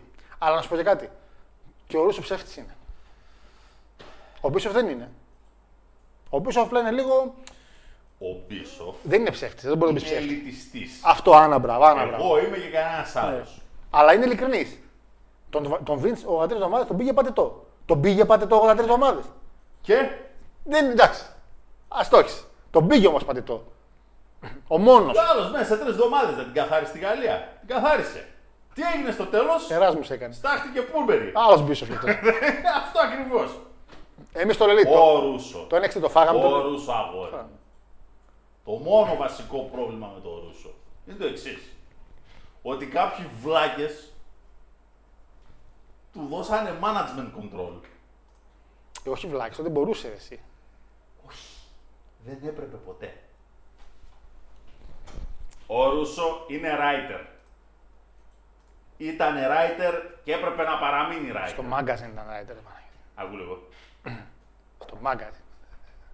Εγώ Εγώ θα έκανα. συμφωνήσω, και εδώ θα συμφωνήσω απόλυτα με τον Μαντέλ. Που λέει το εξής.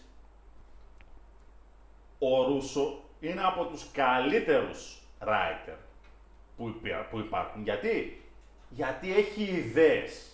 Αυτό το οποίο θέλεις εσύ από έναν writer είναι να σου κατεβάζει συνέχεια ιδέες στο τραπέζι. Μυαλό. Και ο Ρούσο είχε πάρα μα πάρα πολλές ιδέες. Από εκεί και πέρα, πρόσεξε, Ήταν ηλίθιες ιδέες, δεν Παναγιώτη. τι θα καθίσουν να τις υλοποιήσουν και πώς. Αυτό είναι αλλονών δουλειά. Όπως ακριβώς το είχε πει τότε, θα το ξαναπώ, μ' αρέσει να το λέω αυτό. Ναι, οκ, είχα την πιο ηλίθια ιδέα που υπήρξε ποτέ στο wrestling. Brawl for all, παρένθεση. Την εφάρμοσα. Εγώ την πέταξα. Ε, δεν πάει έτσι, ρε Παναγιώτη. Όχι αγόρι μου. Μια χαρά έτσι πάει. Ότι φταίει ο Vince θα μας πείτε. Ποιος θέλει. Και όχι μόνο ο Vince, και όλη η καμαρίλα του Vince, οι οποίοι πηγαίναν όλοι και απλά γλύφανε, γιατί ακούγοντας πρόσφατα τον Κορνέτ πάλι την ίδια πατάτα είπε. Για να μην κα- πω κάτι πιο χοντρό νέα. Μη, μη. Ότι, ε, εντάξει, περιμέναμε ότι ο Dr. Death θα το κέρδιζε το... Πώς θα το κέρδιζε ρε βλάκα Κορνέτ, για να καταλάβω δηλαδή, ο Dr. Death, εντάξει είναι ο άνθρωπος, ήταν κορυφαίος pro-wrestler. Από πού και ως που fighter. Και ο JBL ήταν fighter. Backstage ήταν fighter. Τόσο bullying έκανε. Τόσο κόσμο είχε δει. Δεν διαφωνώ. Μία έφαγε και ξύπνησε μετά από 48 ώρες. Αυτό, αυτό πια. Νίκησα. Και Τετάρτη είναι. Τώρα ξύπνησες. Τι κέρδιζε, Τετάρτη. Ε, Πω, πω, Godfather, Θεούλης. Άστα να πάνε, πήγα μετά στο σπίτι, γκρίνιαζε και η κυρά γιατί έχασα λεφτά, δεν κέρδισα. Μου, δεν υπάρχει χειρότερο πράγμα, μουρμουρά. πλάκας, Καλύτερα να, το- καλύτερα να ξαναπάλευε ο Godfather. Καλύτερα να ξαναπάλευε. Καλύτερα μια εβδομάδα στο νοσοκομείο. Ε, αυτή είναι πάνω κάτω, παιδιά, η ιστορία με το Bust the Beach. Μια ιστορία η οποία, επαναλαμβάνω, δεν έχει υποθεί στο 100% από πολλούς γιατί παρότι είναι ένα σημαντικό γεγονός στο wrestling. Με, γιατί γιατί ο, έφυγε ο Hogan. Ο Hogan τον ξαναείδαμε μετά στο WWE, παιδιά. Δεν ε, ξαναπάλεψε ποτέ στο WWE. Η, η σκηνή που φεύγει, ο Βαμπύρο πάει στο ring και βγαίνει ο Hogan Βασικά είναι όταν τελευταία λήψη. εμφανίστηκε στο WWE, νομίζω είχε κλείσει το WCW. Ναι, όταν πήραν ε, ουσιαστικά, όταν έφερε την NWO νομίζω τότε ο Vince μαζί με Nas και Scott Hall που εμφανίστηκε σαν χείλο Hogan, καλά πήγε αυτό στη WrestleMania και τον αναγκάσανε μετά και τον φέρανε σαν κόκκινο κίτρινο και μπήκε με ο Triple H και έγινε χαμός. Έπαιξε εκείνη την τραγουδάρα του Jimi Hendrix στην αρχή, γιατί με εκείνο έμπαινε τότε και μετά πήραν χαμπάρι ότι ξέρεις τι. Βγάλε και αυτό, φέρε το παλιό, Real America, γιατί η φάση εκεί πάει. Πήρε και τη ζώνη από τον Triple H και πήγε να τη χάσει μετά από τον Taker και τον MD και δεν πηδούσε στο Chokeslam. Το θυμάστε την ιστορία. Δεν ξέρω αν την ξέρεις, άμα το έχεις δει. Τώρα βέβαια στο network δεν είναι, αλλά στο, αν το γκουλάρει στο YouTube, δεν ήθελα να χάσει από τον κύριο Taker. Γιατί, γιατί, ένα, γιατί ένα μήνα μόνο Hogan ζώνη; Γιατί από τον Backlash την πήρε, την έχασε στα Judgment Day. Και του λέει ο Vince, θα την πάρεις στον Backlash το moment, αλλά δεν μπορεί να παραμείνει στη θα την πάρει μετά ο Taker γιατί έχουμε σχέδια μετά για τον Taker για το SmackDown. Για Undisputed τότε η ζώνη, Ναι, υπάρχει βέβαια ένα μικρό πρόβλημα εδώ πέρα. Δεν τη χάνεις από κάποιον midget. Τη χάνεις από κάποιον τον οποίο δεν ήθελε να τη χάσεις. σηκώνεις το κεφάλι σου και τον κοιτάς. Ε, βέβαια ήταν άδικο για τον Triple H όλο αυτό γιατί είχε κερδίσει την Undisputed τη WrestleMania από τον Jericho και την έχασε μετά στον Backlash. Ποτέ, ποτέ Ε, ήμουν τέτοια σίγουρος. πράγματα δεν είναι άδικα Ήμουν για σίγουρος. τον γαμπρό. Ποτέ. Άδικο ήταν γιατί πήρε τέτοια μεγάλη ζώνη. Καθόλου. Main event στη Mania και τη χάνει σε ένα μήνα. Καθόλου.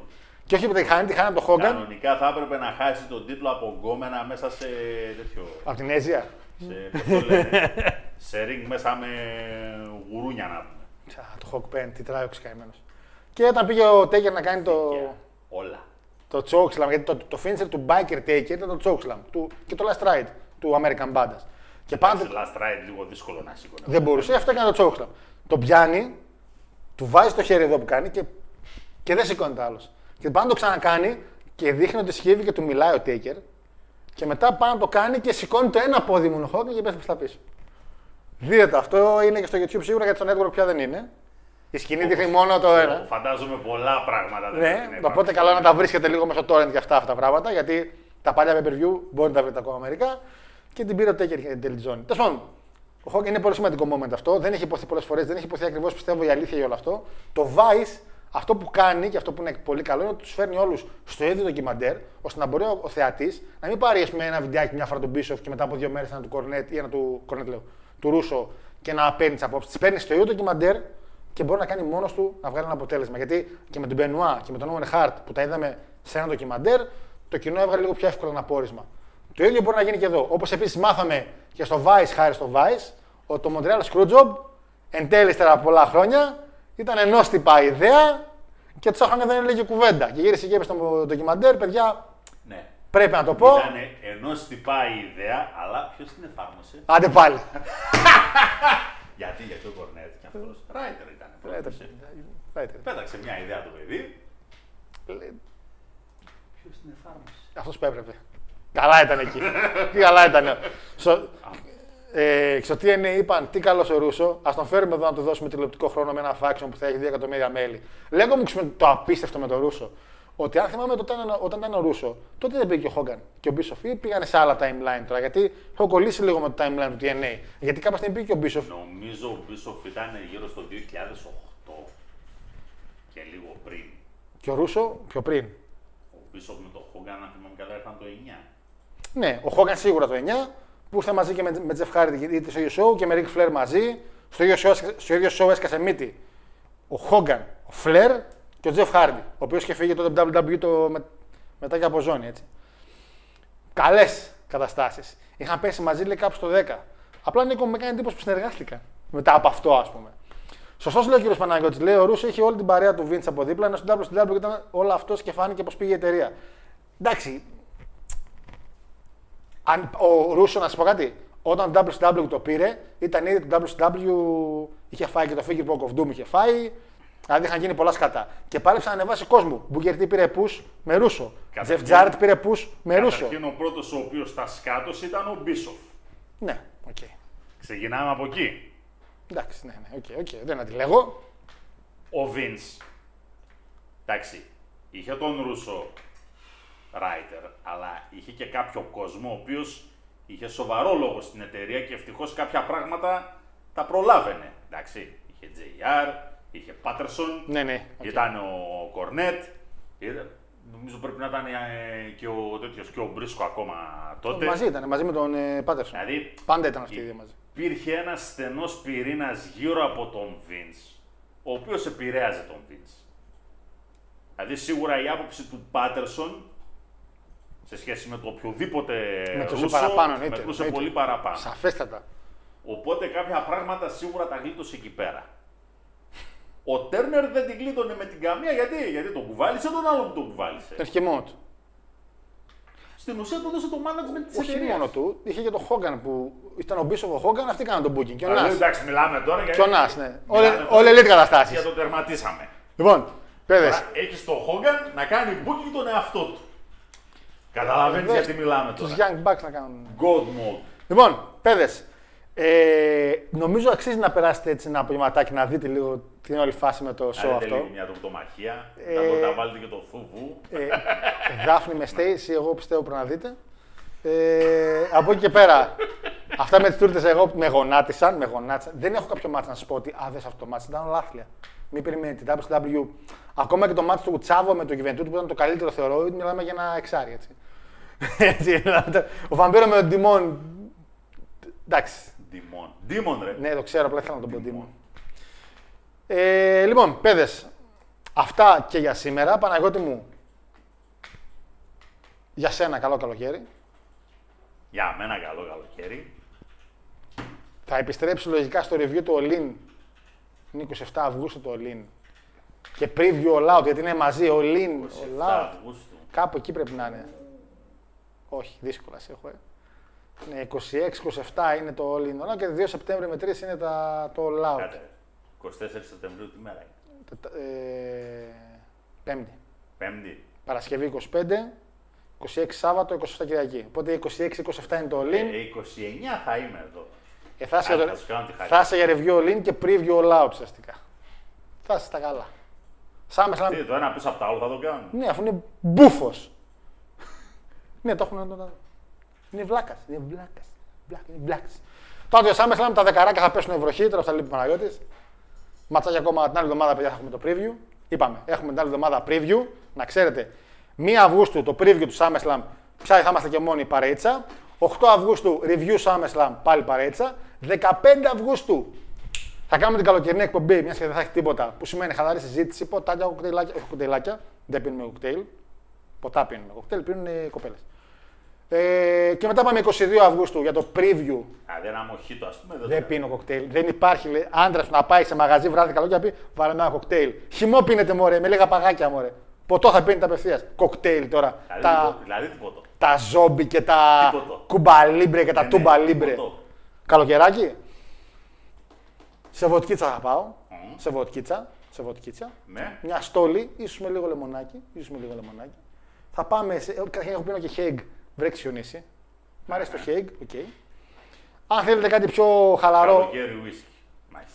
Είναι λίγο πάγο ρε Παναγιώτη. Δεν μπορεί να βγει τις βλακίες πίνει εδώ η νεολαία τώρα. Με πάρα πολύ με τα, πάγο, με τα τσομπρελίτσε και τα παγάκια και τα Μια τέτοια. τώρα. χαρά είναι οι ομπρελίτσες και οι Εντάξει, τσουλίδες εντάξει. και τα στριφογυριστά τα καλά. Α, ιδίε τώρα. Και δεν συμμαζεύεται. Και όταν είναι χειμώνας, σαν Γερμάιστερ ωραίο κάθε φορά και είμαστε κουκλιά. Λοιπόν, 22 preview είπαμε και 29 θα είναι ο Παναγιώτης στο review του Olympia αυτά. Θα έχουμε διαγωνισμό ενημέρωση την άλλη εβδομάδα. Λογικά την άλλη εβδομάδα θα ξεκινήσουν και οι εγγραφές στο διαγωνισμό. Θα σας πω και λεπτομέρειες. Τα πράγματα θα είναι πάρα πολύ όμορφα και ωραία για τον διαγωνισμό Τι θα φέτος. κάνουμε τώρα, 15. Τίποτα, 8 ώρα. Θα είναι τρεις μέρες το show. 4 Rumble την Παρασκευή. Μάνια. 4 Rumble Παρασκευή, 4 Rumble Σάββατο και Κυριακή War Games με τους νικητές τους 8, 4 και 4 και μετά τη- το 8 όλοι που είναι το Royale που κάνουμε. Το 8 όλοι. Το Battle Royale που κάνουμε που είναι. Παλεύουν όλοι μεταξύ τους, όλοι εναντίον όλων. Ο τελικός, επί κανονικός τελικός. Τέσσερις νικητές θα πρέπει να πάνε λογικά. Όχι, όχι. Απλά θα πάρουν ένα μίνι δώρο οι 4 νικητές και μετά θα πάνε πάλι όλοι και οι 8 για το main event που είναι με το μεγάλο δώρο, ας πούμε. Ποιο είναι το μεγάλο δώρο; Ε, θα είναι και merch της εκπομπής, θα στείλουμε και merch επίσημο για τους Cats. Στο Dragon. Θα έχουμε και network. Κερδίζουν 8 ονοματέοι το ραμ. Μάλιστα. Έτσι. Θα κάνουν ένα μάτς 4 εναντίον 4 θα κάνουν και άλλο μάτς. Οι νικητές της Παρασκευής, οι 4 θα είναι στη μία ομάδα και οι νικητές της Σαββάτου, οι 4 δηλαδή, θα είναι στην άλλη ομάδα. Μάλιστα. Θα κάνουν War Games. Θα, ουσιαστικά αυτοί που θα, θα έχουν το προσόν, πώς λέγεται, το που θα μπαίνει πιο νωρίς, θα είναι αυτοί οι οποίοι στην πρόσταση των αριθμών που θα γίνουν στους αριθμούς που κερδίσανε, θα έχουν τον μικρότερο αριθμό. Δηλαδή αυτοί που κερδίσανε, άμα κέρδισαν άλλοι στη μία ομάδα το 30, το 30 και το 30 και το 30, και στην άλλη κέρδισαν το 30, το 30, το 30 και 29, θα έχουν το, το συν αυτοί που κέρδισαν με τον 29. Ότι καλά, Μάλιστα. κατάλαβες, να το κάνουμε έτσι. Θα βγει μια τετράδα νικητής εκεί πέρα. Αυτοί οι τέσσερις νικητές θα πάρουν ένα πιο μικρό δώρο. Μετά όμως παρόλα αυτά, αυτοί οι 8 που ήταν στο World Games θα παλέψουν στον τελικό με τον νικητή νικητή του μεγάλου να πάρει ένα πολύ πιο μεγάλο δώρο. ρε παιδί μου. Θα, θα κάνω μια ενημέρωση 1 Αυγούστου, μην τα μπερδεύω τώρα. Είναι και δύο και έχω να πάω στη μοναστήριο. Λοιπόν, Σιγά ρε, πολύ μακριά έχεις να είχα πέσει με το. Κάτσε να με στρίβει, νομίζεις; στρίβει. Εγώ πρέπει να πάω τώρα από το Τζάμπο να ανεβώ από Εσύ το. δεν ξέρω να στρίβεις. Αντίστοιχα κάτω. Πού πάρει Εδώ κοντά. Εκεί που τα βα- βάζουν συνέχεια. Σε πάμε από εδώ να, σου- να στη δείξω, να δεις από κοντά. Λοιπόν, είχαν πέσει μέσα από το 10. Ο Ρούσο πήγε στο TNA στις αρχές. Hogan Bison. Α, στις αρχές λέω όταν ξεκίνησε το TNA. Hogan Bison εμφανίστηκε Γενάρη του 10. Όντως Γενάρη του 10. Καλή διακοπές κύριε Παναγιώτη, λέει καλή λέει και ο φίλος ο Ντίνος. Ευχαριστώ πολύ παιδιά και εσείς να περάσετε καλά όπου πάτε, ό,τι κάνετε. Ε, Επίσης και το Peacock ντοκιμαντάρα. Ντοκιμαντάρα με Cody Rhodes. Και επειδή είναι του Peacock, έχει μέσα και από All Elite και από άλλα τα promotion. Δεν είναι του WWE το ντοκιμαντάρα, είναι του Peacock.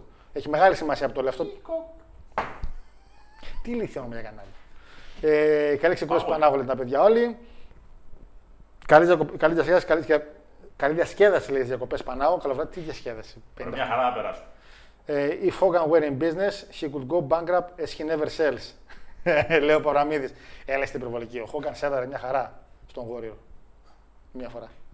Χάρη λογικά είσαι φαν του Ρούσο κρίνοντας από το φορμά του διαγωνισμού. Έλα που και πάλι μετά ο παπάρας κατευθείαν πετάχτηκε. Στο kick out. Ναι, στο τελείωμα. Το θυμάσαι και εμένα μου έχει μείνει αυτό. Η αλήθεια είναι. Μου είχε μείνει και Μεγάλη εμένα. κοπριά. Με έχει μείνει και εμένα αυτό. Έχει απόλυτο δίκιο ο Παναγιώτης εδώ. Μεγάλη κοπριά. Λοιπόν, Άμα ήταν για να χάσει, ήταν ο μεγαλύτερος κάφρος από όλους. στον Ντέκερ. Δεν πήδηξε. Δεν πήδηξε. Λοιπόν, Στο Σάββατ δεν θυμάμαι τι πουστιά έχει κάνει. πήγε με τη γυναίκα του. Λοιπόν, καλό βράδυ. Καλό βράδυ σε όλους. Καλό καλοκαίρι σε όλους. Τα λέμε εμείς την άλλη εβδομάδα. Παναγιώτης, Τέλος του Αυγούστου και βλέπουμε. καλό βράδυ. Την αφήσα έτσι ψαβουλάκες. Εντάξει, το έχω τις κάμερες.